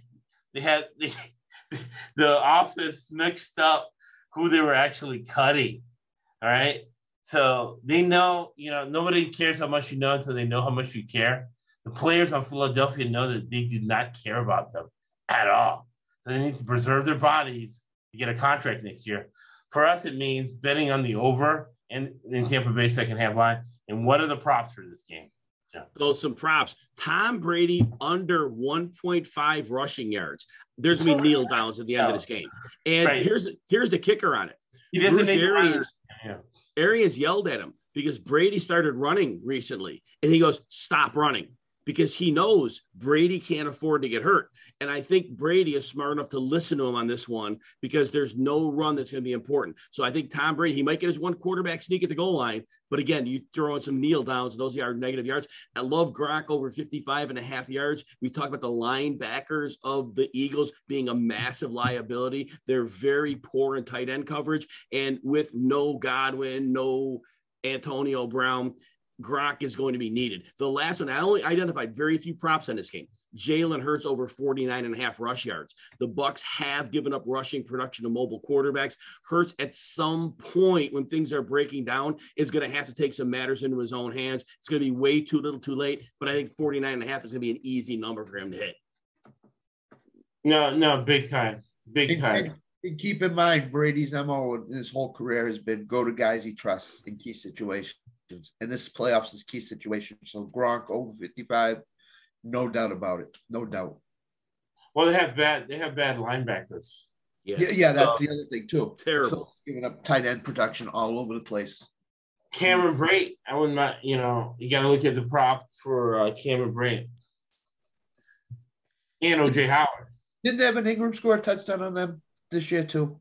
He may have. Yeah, it sounds right. That sounds right. The guy, the guy, hasn't scored a touchdown in his whole career, and he scored a touchdown against Philly, I think. So that that tells you a lot right there, basically. So Brate was interesting. I did think about it. I definitely thought about it. I like him in this situation. And uh I heard it through the grapevine. Fournette is going to start or play at least, or he can play. Let me put it this way: they what I heard from a very informed person in Tampa Bay was that he can play. Yeah. These are people. They need, they need him. They need him in the in a big way Sunday for sure. So. All right. That was unanimous. Now we're going to go to a consensus one. Uh, I like, well, first of all, Kansas City was 8 9 against the spread. The over under 17 games this year, the over under team total for Kansas City was 15. I kind of doubled up on that at the beginning of the season. Did, yeah. did you forget Dallas or are you coming back? Uh, let's go back. Okay. Yeah, Dallas is next. we'll go back and we'll get Dallas. Okay. Dallas, San Francisco. You got to queue up uh, Deebo as a running back. But what I got queued up, well, well, as, as Jim's previewing the game, we're gonna show the last drive. But this is what it boiled down to: the discussion we had on on Wednesday. Right? and and Chad, because he's actually is a football player, we watch he plays, made a very good point that I hadn't totally grasped. Now I'm sure Jim has said this either to his kids or he said he I'm sure Jim at some point in his life has said this to some people, some kids somewhere. To know and not to do is not to know. So 95% of people can't change. And the first thing is to contemplate change before you change. Hey, uh, Philadelphia kudos to them, they can't change. So we know that Big Ben can't throw the ball more than five yards. Nope. Nope. So does that mean that Pittsburgh is hopeless? The answer, in my humble opinion, not so humble opinion, is no. I, I like Pittsburgh in this game.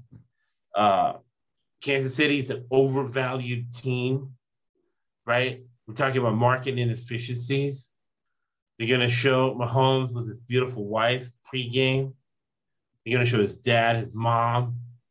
And people are going to be watching this at the sports book and put their hard earned money on the Kansas City Chiefs to cover this game. The line goes up, we go the other way. So what Chad astutely, right, mentioned for us that even though he can't throw it more than five yards, it's going to be the RPO game. Run, pass, option.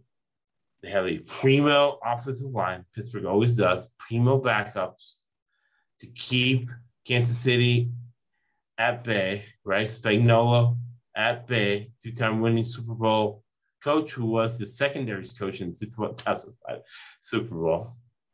So this is a what Pittsburgh will do. This is on their winning drive, right? Against Baltimore. As we cue it up, uh, this guy's wide open, right?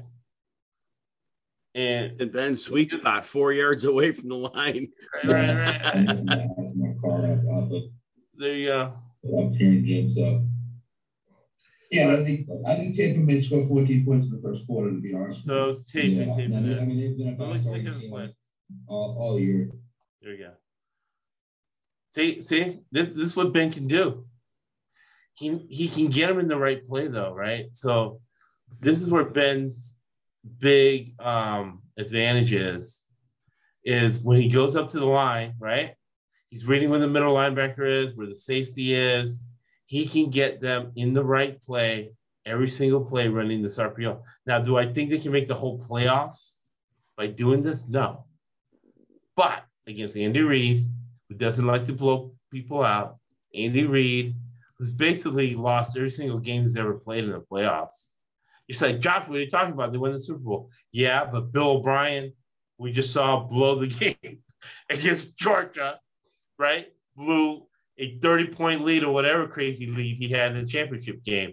He should have beat him. Last year, Cleveland had him at fourth and 30.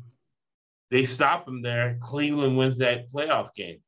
Andy Reid does not win playoff games. He waits for people to make mistakes. And I go back to the 2005 Super Bowl.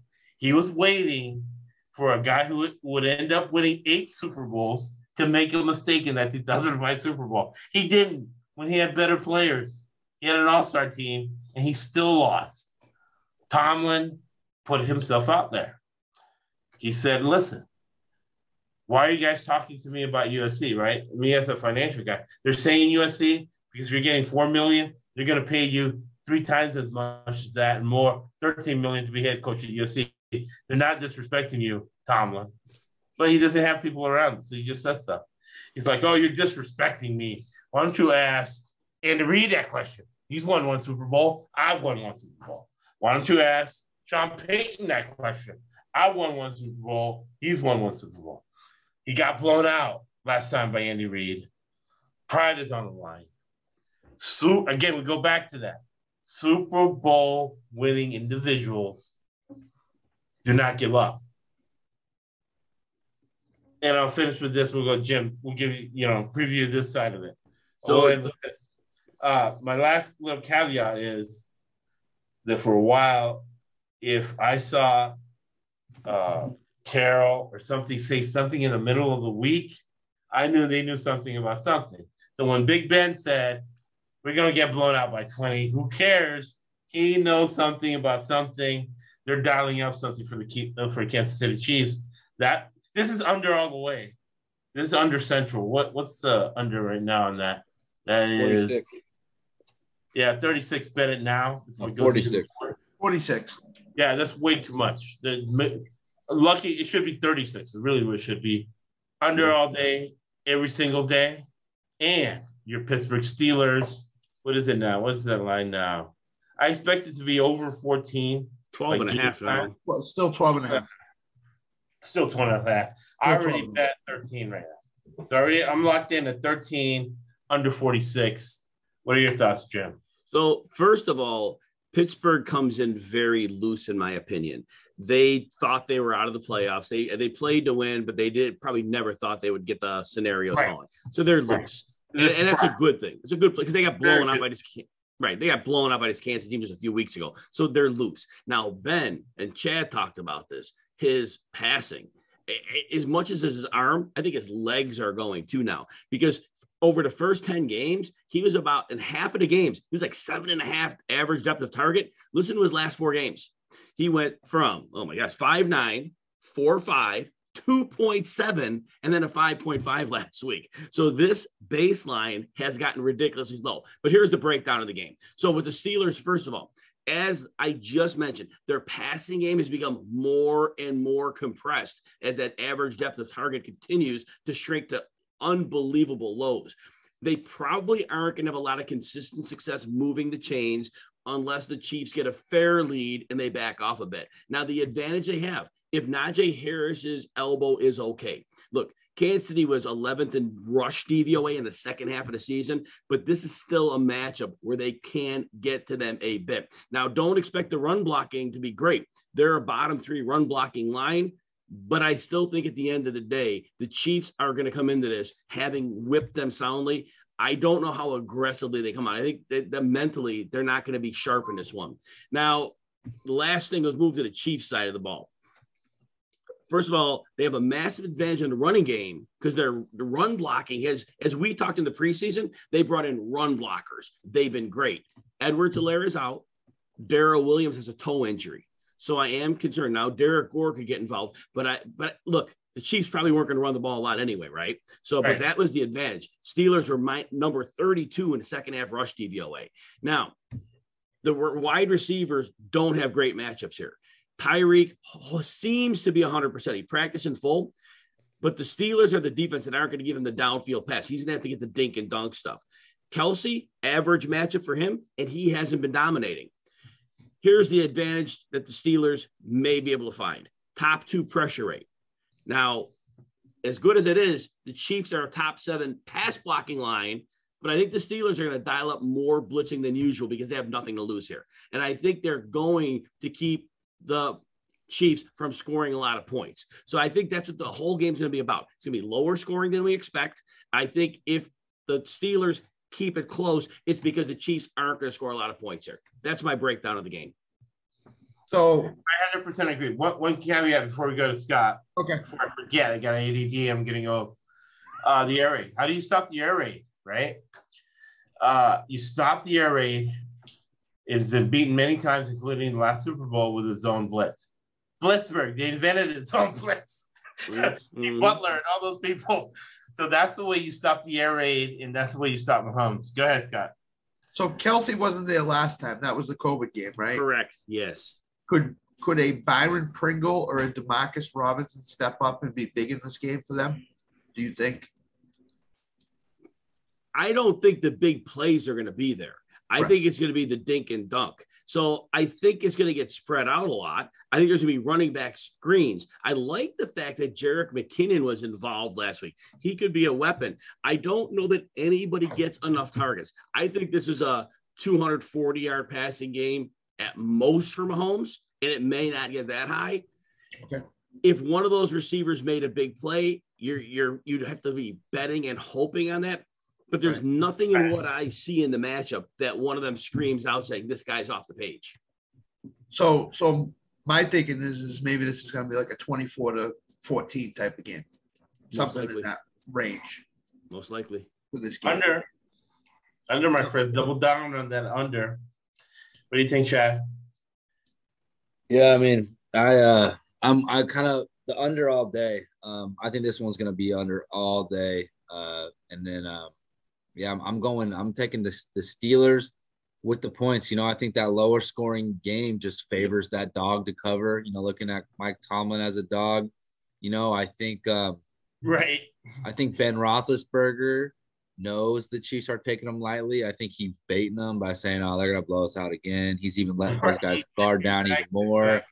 You know, now that I mean the Chiefs, you know, they're actually thinking, "Oh, they think we're gonna blow them out. They're not even gonna try." You know, like, yeah, right. Come on, that's a professional. Uh, Hall of Fame coach and a Super Bowl winning coach.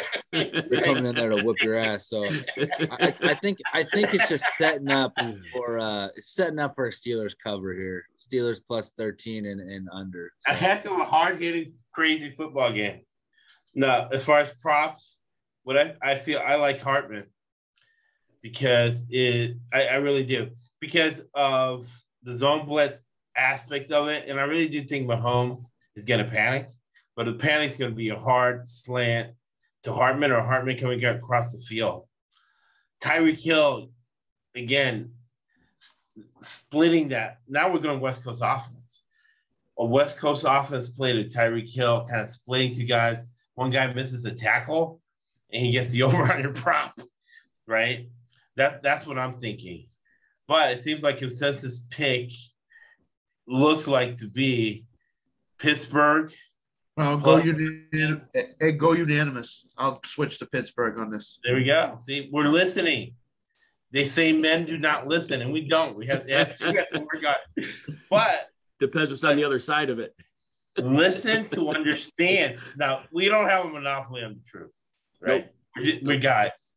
So you're welcome to argue with us. You're welcome to dispute what we say. However, the only thing I ask is that you understand what we're saying first before you start arguing. Yeah. Listen to understand, not to argue. So this is a dynamic podcast where we change our minds all the time. You can pay your way out of the bet, right? Double down on the other side. So it's unanimous. Pittsburgh, whatever it balloons to, because people get drunk. People with a lot more money than we do, they don't have to work anymore. They're independently wealthy. And, you know, it happened to me one time. Here, here's 10 grand. I've been seeing you winning all day. Go ahead, take something for yourself and bet all the overs in the favorites for me. Can you do that and bring me back the tickets and I got your drinks. Oh, sure, no problem. Jim, do you have any props? Up, go the other way. Put in their bets first, and then you go with your bets of the of the other way. Do you have any props in this game that you like? Yes, I do. Thank you for asking. So yeah, this is one of the yeah. I don't have many because I don't the prop we play probabilities here, and so yeah. the you know the the Tyreek Hill, the Kelce, those numbers worry me. They're numbers right. that could go either way. Too risky. I like two for sure. I like Ben Roethlisberger's longest completion under 33 and a half yards. Right. Uh, yeah. Uh, that seems like a 80% probability. And then piggybacking with that, Diontae Johnson's longest reception under 20 and a half yards because the last three weeks we've seen the average depth of target shrink. When he was getting those seven and a half depth of targets, he was making 20 yard plays. But when we're getting it four yards from the line, we're not getting that. And then one thing that's technically not a prop, but the Steelers team total under 16 and a half. Yeah. Yeah. I don't I don't know. And the reason the team total worries me is uh, Matt Canada. Matt Canada is the offensive coordinator for your Pittsburgh Steelers. Mm-hmm. And he, at one point, was borderline uh, genius as an offensive coordinator. And I always talk about the same thing, problem with Raheem Morris. He's a genius guy, but his relationships. These guys scream at everybody. They have emotional problems. He got in a fight with Big Ben. I could have predicted that. I wish I could bet. Oh, can I bet Matt Canada and Big Ben are going to get in a fight? Because two emotional guys with big egos are going to fight each other. So the reason he's not a head coach is not because he isn't smart enough. It's because he has uh, emotional issues. But he's a brilliant game plan guy. And against Spagnuolo, even though he's won two Super Bowls, He's a dangerous guy, figuring out something about something, going on it. Next thing you know, that's three touchdowns, 21 points. So that's what it worries me. I, I think Pittsburgh, because of brain power, might be able to put some points on the board against a Kansas City defense that's good in the beginning, but they're really not um, good late. Just remember, if you're going to go over and you're looking 21 or so points, and you're looking at the under 46 on the game, you're looking at the Chiefs roughly by a field goal. Right. So as long as that's if that's where you're lining up, that works. Big time. Remember, Kansas City Chiefs 89 against the spread this year. Of course, agree 100 percent they won't cover this. Right. All right. So now we're gonna go San Francisco 49ers against the most oversold stock ever. Uh, the Dallas Cowboys. It's Dallas minus three. I'm looking at. I got Straight a hook today. I got a hook today. Oh, nice. So, yep, three and a half. Three and a half. So you're with me with the 49ers, right? Sorry. uh, you're or you're 49ers Cowboys. Well, uh, we yeah, I, I shouldn't have said it this early, but I got a hook three and a half, so I took it. But anyway, I'm sorry. Should have. Yeah, so you're with me. I have four. So I'm yes. San Francisco plus four. Taking it to that key number, we're gonna buy it. Maybe let me see what it is now. It's three right it, now. Three right now, yeah. So it's 50 and a half. 50 and a half. I expect this to go higher. And we're gonna do a live stream right right before these games uh, to see where the line line movement. We'll do some CNBC line movement where the stock market is today because I expect this to balloon, balloon over 52, under 52. So you're San Francisco 49ers. And uh, we'll queue up a play for Jim here. Caesars, Caesars is going that way, Josh, by the way. They're at 51 right now. So they're, going Vegas go to Caesars. Yeah. Here's um 49ers, right? Yes. Corporate governance. Quinn won a Super Bowl with Pete Carroll. Is looking for jobs, right? He might be the head coach at Chicago, whatever. His mind isn't on this game. Uh, Shanahan and John Lynch, right? Shanahan as an offensive coordinator, but the Super Bowl twice. His dad won the Super Bowl twice. Once, twice. John Lynch, who's really the defensive coordinator slash GM, designs the defense, sits in the box, uh, the defensive coordinator, a rah rah guy, takes orders. Uh, against Quinn, who's looking for another job. So, basic formation. I like the way this is what they do. It's kind of shady, but they do it. Shot blocking, right? These guys are your shot blockers for the right. running game. Sometimes they go across, hit somebody wherever it's going. Uh, and then Garoppolo reads. He's Garoppolo has two plays in his head: a running play and a pass play. Most of the time, he's going to go to the running play. Uh, and this is your four-two-five defense, which is playing this day. This is Raheem Morris, Tampa two, Jon Gruden. This is Jon Gruden against Jon Gruden. Both these guys were on the same staff for your 2006 Tampa Bay Buccaneers. All right. So bam, see my guy going across? Boom. Right, doing some John Madden hits the hole. That's their basic offense. So you were talking, Jim, about Deebo Samuel. Yes. So I'm going to just break the 49ers down because I got a lot on both teams here. So let me just talk okay. that and we'll mention Deebo in this. So overall, they're facing a Dallas defense. Their strength is their pass rush and their pass defense. But the thing is, they they defend the outside pass well. The 49ers do not attack traditionally with the pass. You mentioned Deebo Samuel. They get him quickly into space, they get him in the middle of the field. And so Dallas, their strength is going to be ignored here. Now, you showed that play, the misdirection you are going to see a lot of misdirection in the 49ers running, and they're going to be very multiple here because right. they know Dallas plays with speed and over pursuit. And this is suited very well. Now, middle linebacker Keanu Neal is out, and that's a big part of their run defense. Now, the 49ers, if they get that run game going, they can eat up some time on drives. But now, 49ers also will have an advantage. They lead the league 74.5% of their snaps, they use pre snap motion, which dictates the defense they're going to see. So, again, the okay. play. Let's, let's go to that motion here because this yep. is your guy, Deebo Samuel. Yep. And the motion, right? Yep. So you're saying, okay, you're going to go motion to see where they're playing, right? Yep. And these guys aren't smart like uh, Rondé Barber and uh, and uh, Derrick Brooks had told me a story where they when the guy would go in motion if they were playing zone, they would act like man, and Rondé would move. when they were in zone, he would sit still. But these guys aren't that smart to do that. Maybe Eric Weddle was coming in those tricks. So here's what he's saying. We got our guy, Deebo Samuel, in motion. So they're not moving. What does that mean, Chad? When they're moving in motion, right? Zone. zone. There we go, zone. Exactly. They're moving man man. So they're in zone, so they know they're in zone. So what happens, right? Let's watch this again. Uh, motion. Nobody moves. Zone. So now Garoppolo has impulse control issues. We say that because he got caught with a prostitute. Most guys freaking prostitutes all the time. He got caught for impulse control. He didn't care. So they have to piecemeal things to him. So now they'll stop everything and tell him what play to run.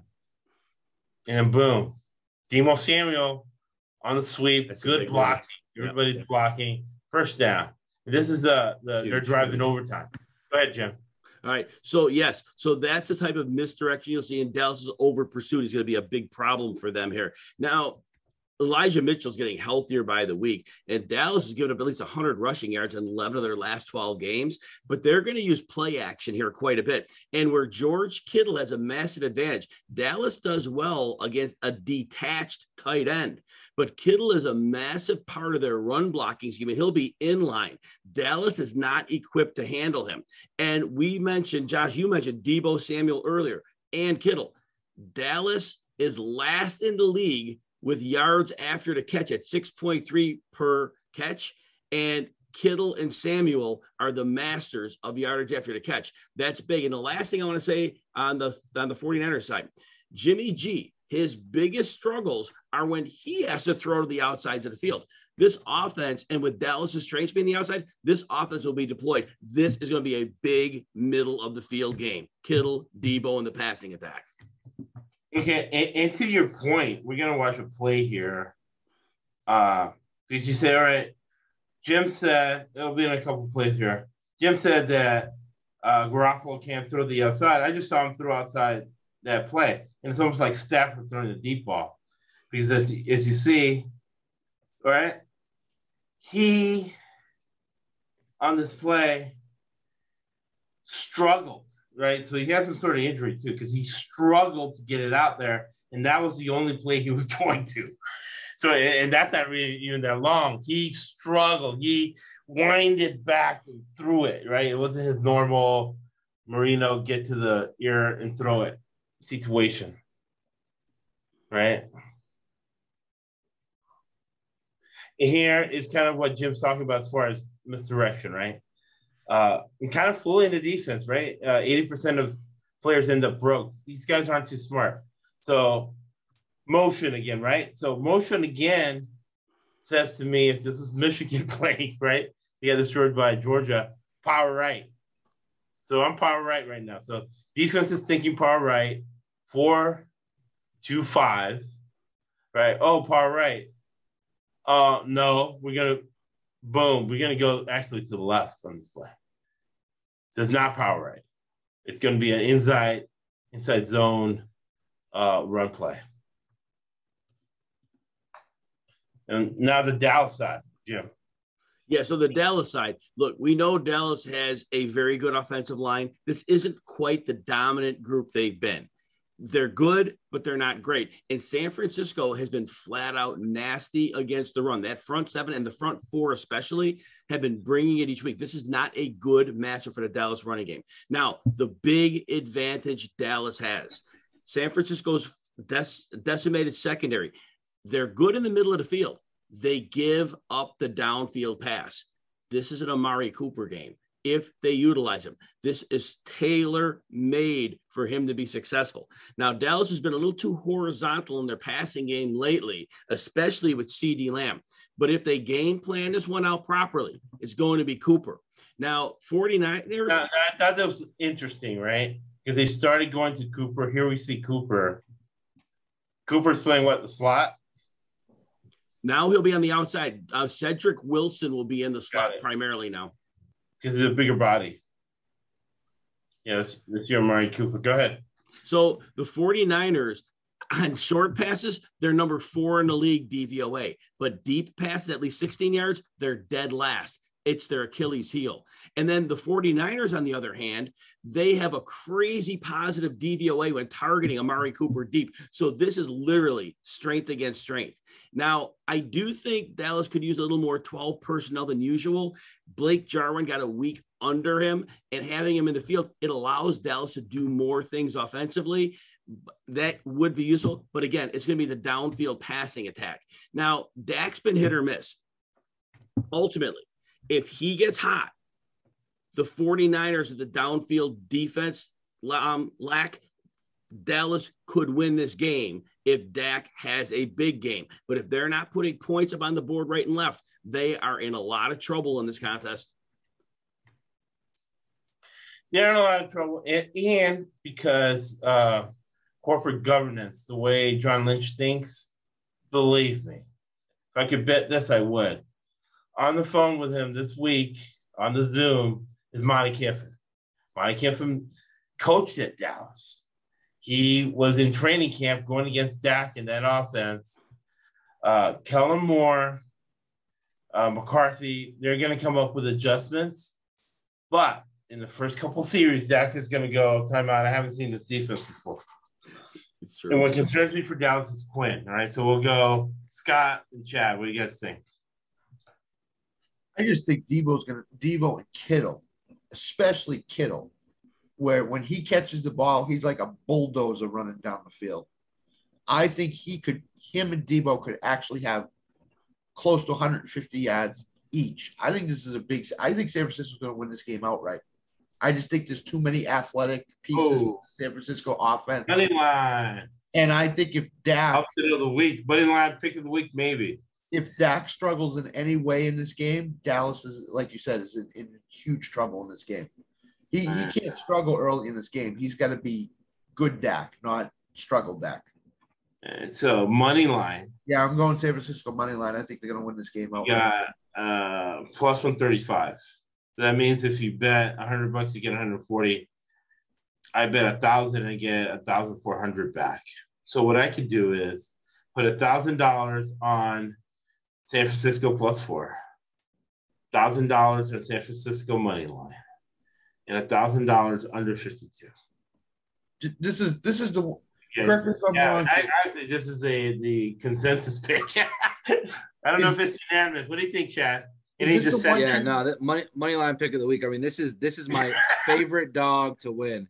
If yeah. I had to pick one dog this week to win outright, this this is it. 100% my pick. And Jim, Jim came out and announced it filled out. He was like, "Yo, yeah, I got the hook. I got the, got the hook." Dallas didn't want to see this, right? Dallas did not want to see San Francisco. If I'm, if I'm thinking right. Well, and if this upset happens, Green Bay ain't going to want to see him because the one thing Green Bay can't stop is the run. Yeah. Right. Yeah. I mean, are there any other props besides the Dak prop yes. that Yes. Like? So I do think there's going to be a lot of scoring. So I, am against the grain here with the over. So I think Dak does go over 282 yards. They're not going to be able to run. It's already done in the air. Elijah Mitchell's going to get his 76 and a half yards. He's going to go over 100 here. Dallas gives up 111 of the last 12 games. Brandon Aiyuk under 50 and a half yards. Dallas is not the where Ayuk goes is not where Dallas can be attacked. Kittle is over 49 and a half yards. I like Kittle's longest reception over 20 and a half yards. Amari Cooper over 59 and a half yards. Oh, sorry, I'm rattling these off. And Jauan Jennings under 29 and a half yards. The only reason I didn't say Deebo is because I don't know how much he's going to be used as a rusher and how much as a receiver because he can get it done either way. Therefore, I'm more concerned about the prop. Now, I guess if you had a combined one, you could go that route. But in terms of just receiving and the rushing, it could be either. Are you going to see Diggs most of the game? I'm assuming. So Diggs is an outside deep, impossible because the way they deploy Deebo, if yeah. they commit Diggs to him, they'll motion him in the backfield. Now he's a running back. What right. the hell does Diggs do? Right. Right. And right. they get the ball in his hands at or behind the line of scrimmage. And Diggs, as great as he's been, he gets killed yardage after the catch. It's a horrible matchup. Diggs makes his hay on the deep passes that he becomes a receiver and cuts the ball off. Well, Deebo's going to see his passes three yards from the line. Yeah. There's no yeah, interception I, to be had there. I saw a stat that said that Trevon Diggs has given up the most yards of any cornerback in the NFL this year. Over a thousand yards have been caught on him this year. Right. So even though he leads the league in picks, he's given up the most yards. So, um, but can can you go through the you, the, rattle those off again? You had the Elijah yes. Mitchell rushing over. Over. I had Dak Prescott over 282. I expected to go a little over 300 or yeah, passing. And then I liked Brandon Aiyuk under the 50 and a half yards. He's just not a stylistic fit for this contest. Kittle both over the yardage and then his longest reception over 20 and a half yards. I think he has a couple long plays here. The last two, we had Amari Cooper over 59 and a half yards. The, the tendency to beat them deep is too easy. He could he could do that in one or two catches here. And then yeah. Jauan Jennings under 29 and a half yards. Again, the outside receivers, I don't think they're even going to test Dallas on the outside too much. And that's where Dallas's strength is. So I think Jennings goes back to earth here. They're not going to need him here. It's a good so, blocker though. So last thing on this game, you think Pollard's, Pollard's more effective than Zeke is in this game? I think they abandon the run. I think they're going to abandon the run some way. I think they're going. to I think it's going to be a score fest. They'll all right. They'll try to run some. They're not going to have success. They just do not match up against the front seven of the 49ers. Again, I like the Dallas line. It's not. They're not what they were, and I don't think they're going to be able to create the space. Zeke needs certain space at this point. Right. If Pollard gets it done, it could be as a receiver, but the 49ers have been excellent against receiving backs. So that puts some pause to me as well. So the week one game plan for Dallas is in effect in this game. You think? I would agree with that. I would agree with that. Okay. All right.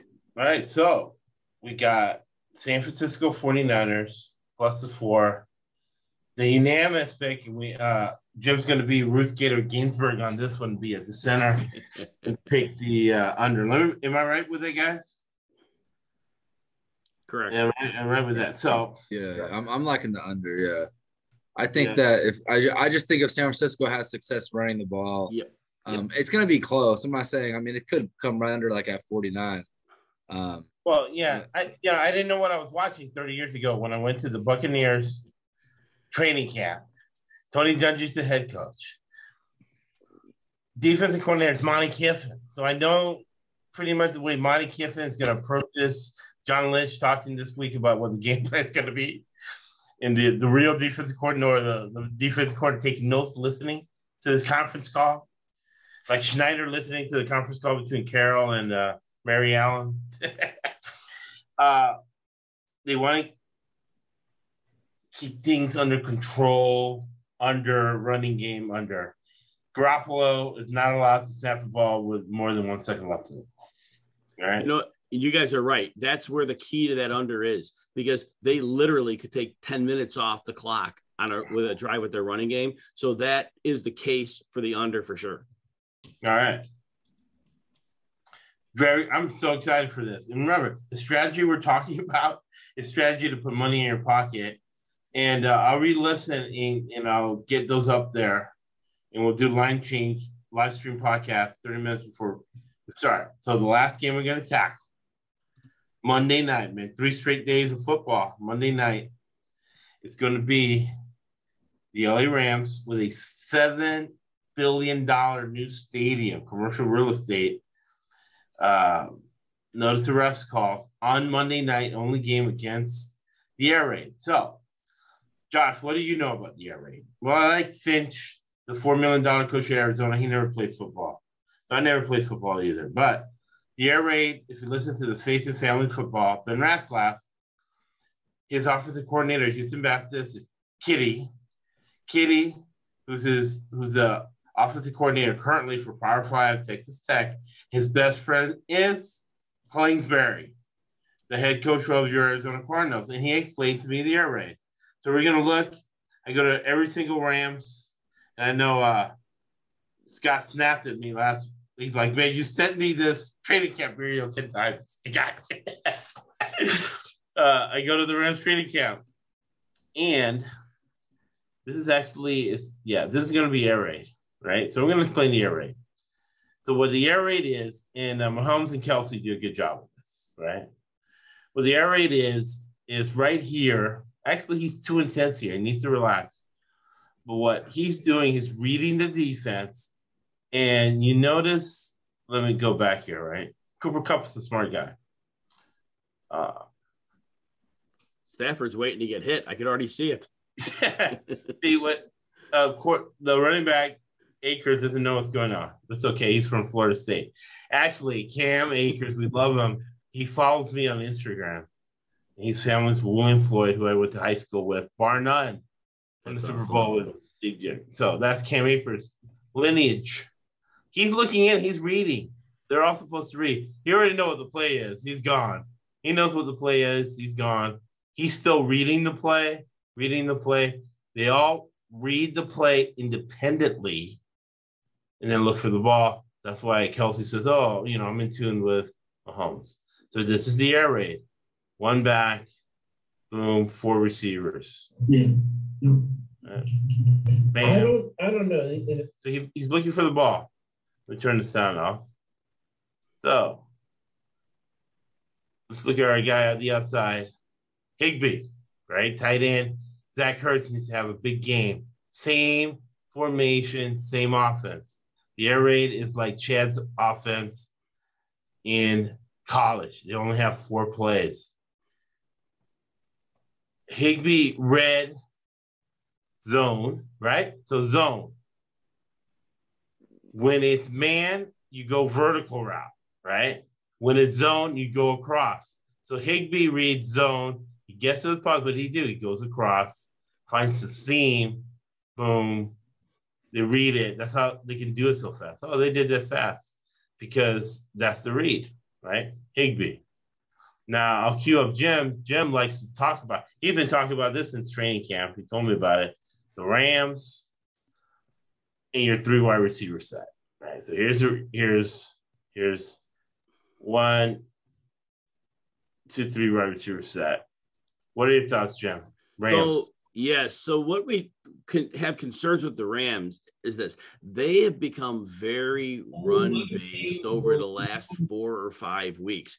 And there are a lot of reasons why. Matthew Stafford's had his struggles. I get it. But if they continue to be run heavy, this is going to stick their offense in neutral. They're not going to be able to score the types of points they need to put opponents away. And it hurt them against the 49ers last week.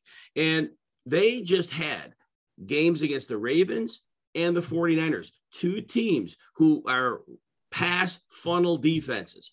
And right. yet they didn't throw on them. And therefore, they had two games they could have blown up on the scoreboard, and they didn't. They barely snuck out the win at Baltimore. They lost to the 49ers.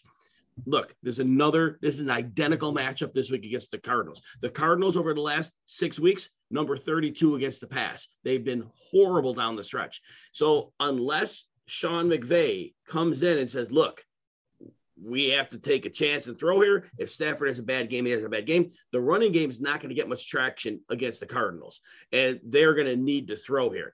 And with Matthew Cardinals Stafford, the best defensive line in the NFL. Yes, correct, correct, excellent call. Now Stafford, look, he's a streaky quarterback his whole career. If he goes on a four-game bender, ain't nobody beating him. If he right. plays the way he did, they're out in one game. Now the Cardinal side, you talk about the air raid. Well, they want to run it there, but they really have gone, they're horizontal in their routes and they're not very creative. And when they lost DeAndre Hopkins, the problem is the defense doesn't have any one guy to worry about. So defenses can sit on what they do and they're very predictable in their route combinations and play calling. And you only have four plays, remember. Yeah, exactly. Now, the Rams, they lost their strong safety, Jordan Fuller. He was their defensive signal caller. He went on IR. He got injured last week. Huge loss for them. James Conner, he beat he his ribs got beat up pretty badly last week. He hasn't practiced all week. That if he's not in, that physical aspect of their game isn't going to be there that they need. Now, I think their chance, Kyler is going to have to play Superman. He is going to have to run because right. Get his running shoes on. Yes, the compressed nature of their offense that allows the Rams three superstars to play. They're not going to be able to challenge the weaker parts of that. And so basically, that's my breakdown. And the outside receivers, I don't think that AJ Green and Antoine Wesley are going to be able to exploit the outside corners. I just don't think either of them can consistently do that. That's my breakdown. Any questions or comments for me? Well, first thing I want to interject with Scott and Chad. Jason's amazing, man. He's he's he's following all the props. And I'll be able to put him on Twitter. Uh, but we're making Jason a lot of money. So that's my cousin, man. That's my cousin. Hey, Jason. His cousin a lot of money, man. Contributing. Make sure he pays Jim when you guys go out to dinner. he's bring, their family's coming by tomorrow. They're bringing a fruit cake from the, the, the Texas Bakery, Collins Street Bakery. Good stuff, man. yeah. Right on. No, no. So, well, we're going here. I guess uh, you're you're breaking a tie, collaborating with Chad because I'm going um, Rams money line. Uh, and I'm gonna I'm the only one that went under. I'm gonna go under because I believe this line is gonna balloon. It's gonna be the only game on. People are gonna get to the casino maybe after work or maybe Correct. they've been drinking all weekend and they're gonna bet this over maybe up to 54 points. Let me see what it is now. Uh, 49 now, and a half. That's what I'm saying. It's actually going the other way. Huh? Let's see. So if you bet the under, you got to bet it now. But I still think like wins bet over there with uh, Scott over there in Boston. it's at 50 right now. Remember, that's that's a $2 billion handle up there. And that's not even Boston, that's New Jersey. So now Boston's in. Uh, the handle's going to be huge. And people, especially the only game on, people are going to bet the over on this. So I, I like the under. I got it at 50 and a half. So I'm waiting for it a next bet to be under 52. But that's a dispute we're going on. Uh, Scott, right? You're saying it's going to go over. Or yeah, I think it's going to go over. Um, I think just the recent history with these two teams suggests that they're going to score a lot of points. Um, you know, I'm I'm very worried about Stafford right now. As we sit here right now, I don't think he's playing any brand of good quarterback at all. He make he throws that one interception in the game that really cost them. He, um, you know, he's just not playing well right now. And on the other side, it's Conner. If Conner doesn't play, I agree with Jim. The physical aspect of their their team is basically null and void. I think they're gonna have to. Kyle's gonna have to get those three first downs with his feet. He's gonna have to keep them in the game. He's gonna have to find Zach Ertz a lot. I think to to um, to keep them in the game because I, I don't think their outside receivers can be much of a factor in this game. So, um, so having said that, I I still on the Rams in this to uh, to win the game. I think.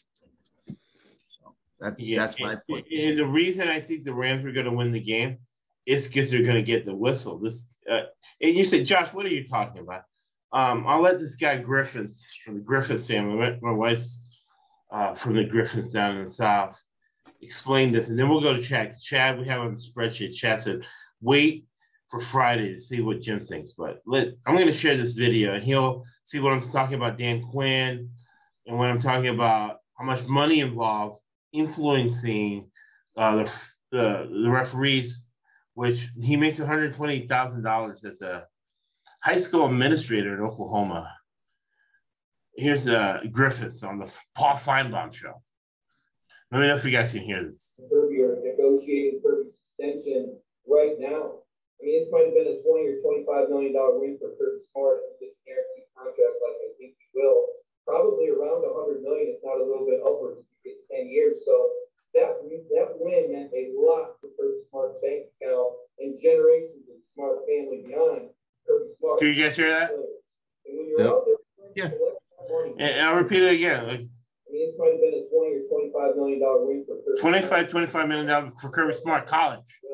probably around 100 million, if not a little bit. 100 million dollars. So that, that win meant a lot for Kirby Smart bank account. General, you should have it in different accounts, not just the bank. Football program is concerned, couldn't have come at a better time. All right. Like a So we don't care about the football program. What we care about is what? The money, which is what this podcast is about to go for circle, right? Because we are a podcast with a narrative, with Let's- a lesson. Ahead, Let's Scott. ask, let's ask Jim this. Jim, do you think the NFL putting this Rams game on Monday night had ulterior motives in it? It's gonna have a big grade. It's gonna showcase SoFi Stadium. That's Might That's be the the. Super Bowl it's gonna be played. I mean, that would be it. I don't. I wonder if the networks had any input to that. I I- wonder if the networks were asked, like, prioritize game that you want. I'll give you some insight on this, and I have to work on this because Apple approached me, and we can get discounts with Apple. Uh, and that's the thing about in the corporate world in life, nobody respects you if you're a snitch or if you kiss ass. People do not respect you, and with the way ESPN has capitulated to the NFL, and now ESPN might go under because Apple might. Apple's worth three trillion dollars with a T. That's why I need to follow up, put a link on the website because they they approached me about all that. Uh, who am I? But three trillion dollars, so they can pay for the rights for the NFL for the next hundred years, and they're com- competing against Amazon. Amazon already has its foot in the door. What happens to ESPN?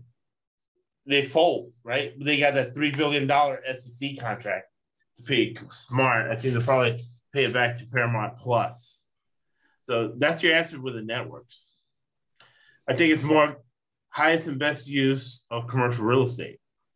It's having them play on Monday night at SoFi Stadium. So, Chad, who do you like in this game?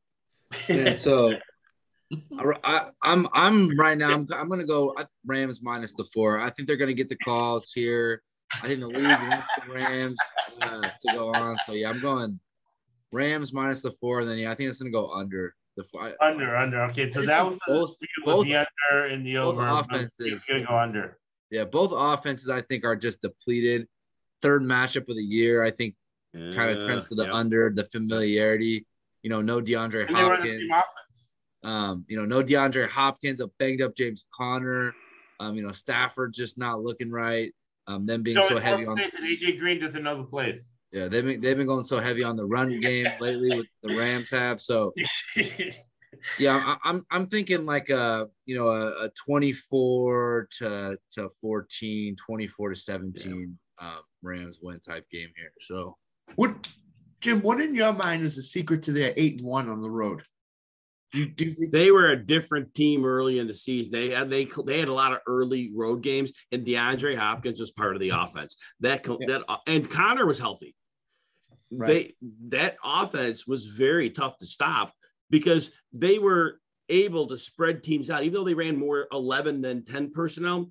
When Conner was running against light, and I predicted this in the preseason, we talked all about this. When Conner would run against light fronts, battering ram, and then Edmonds gets hurt, and they're using him as a receiver as well. So I think it was then once once DeAndre went down and Conner started getting banged up.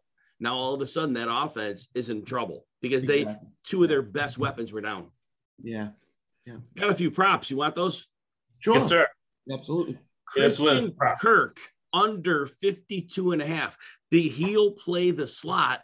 Jalen Ramsey primarily plays a slot unless there's an outside receiver that dictates him to go there, which there's not here. He's not traveling out for AJ Green or Antoine Wesley. So he'll stay in the slot to disrupt the middle. Kirk's a big under. Cooper Kupp initially was at a 98 and a half yard. He's up to 104 and a half. I still like the over. Um, Uh, the first time he played Arizona, he went under that, but they are going to lean heavily on him in this game. He is, is going to be the back, not the seven targets you saw the last two weeks. We're back to the double digit targets. The last one, Kyler Murray over 39 and a half rush yards. He is going to have to play Superman for them to have any chance.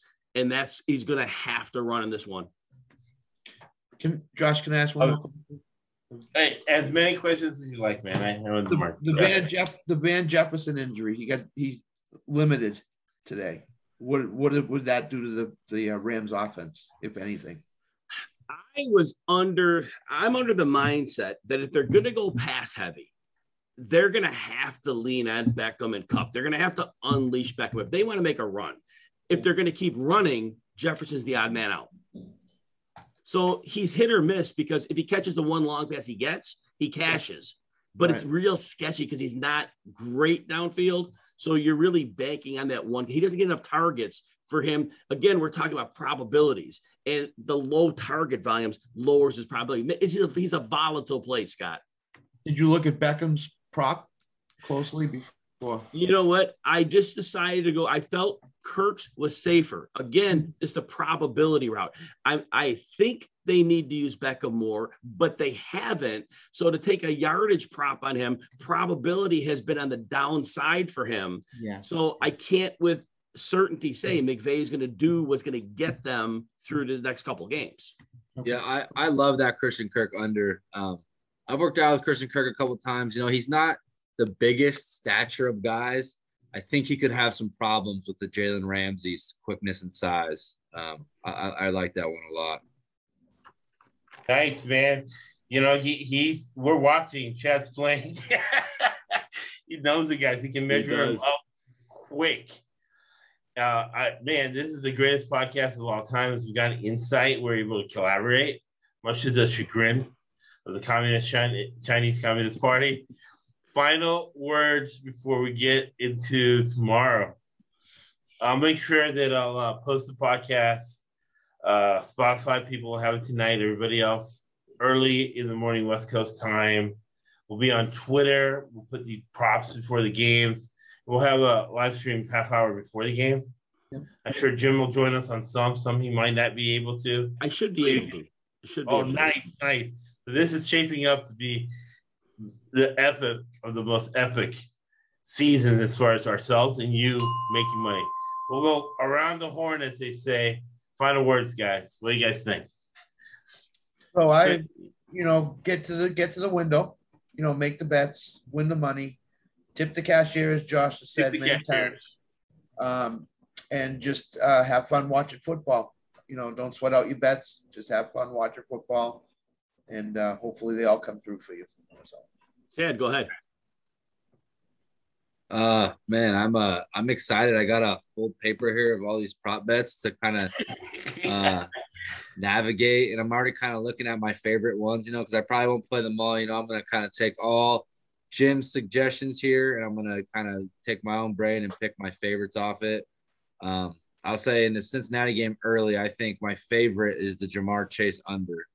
Um, I think that he's just I like that a lot he's going to take, um, you know, the interest. They're to, you know, the, that zone's to be deep. They're to have a guy over the top that, you know, they might even play some, you know, have a guy maybe, maybe pressing up on him and, uh, you know, doing some special things just because of, of what he's he's been for that offense and the playmaker he's been. I, you know, I just think any smart, um, you know, defensive coordinator is to take away that guy and make the next guys, you know, make make the Tee Higgins and uh, you know, those next guys, the Tyler Boyds beat me this game. And I'm not going to let Ja'Marr Chase just go running wild down the field like we've seen uh, throughout this season. So I, I, like that one a lot.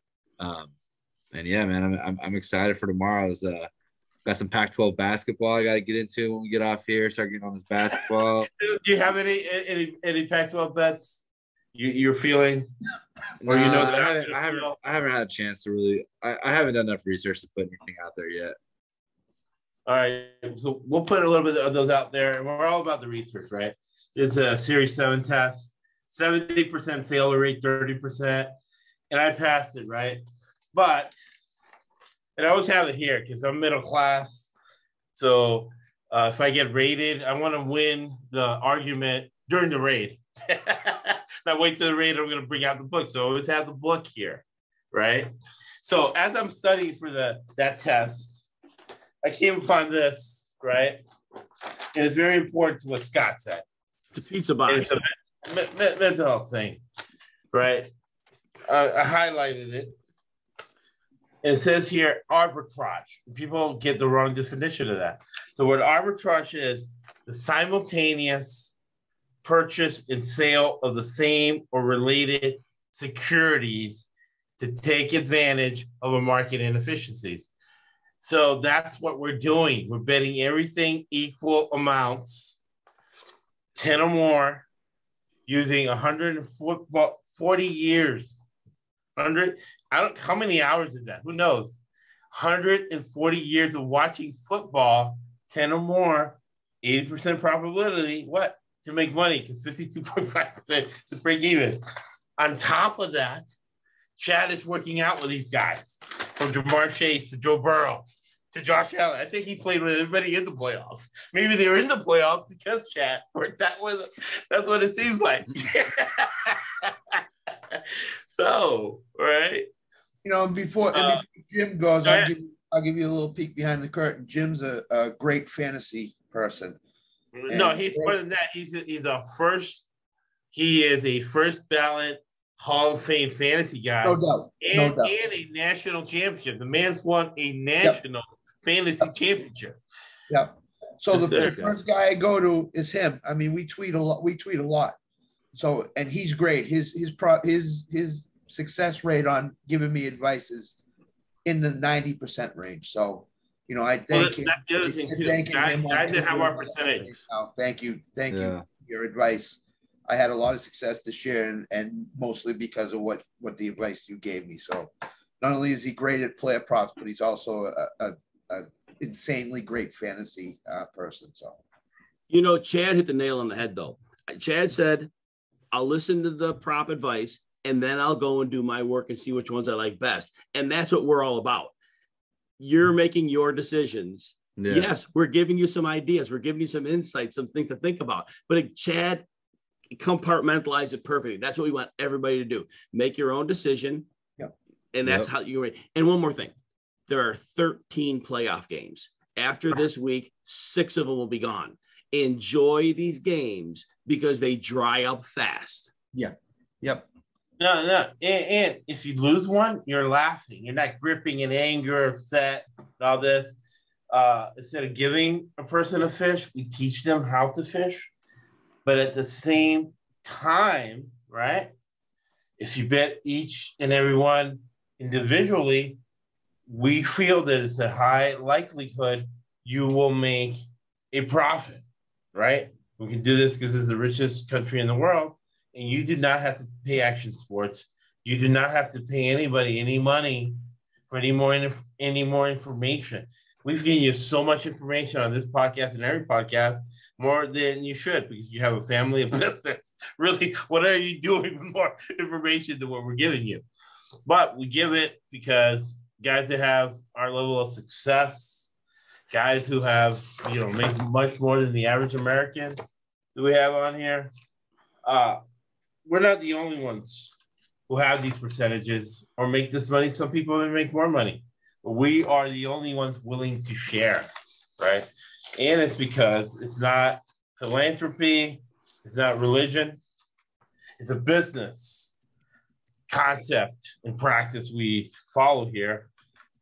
Every time you give, you get 10 times back, right? I said about the cashier who put in a half a point after I gave her a tip and it was a woman, and we won, right?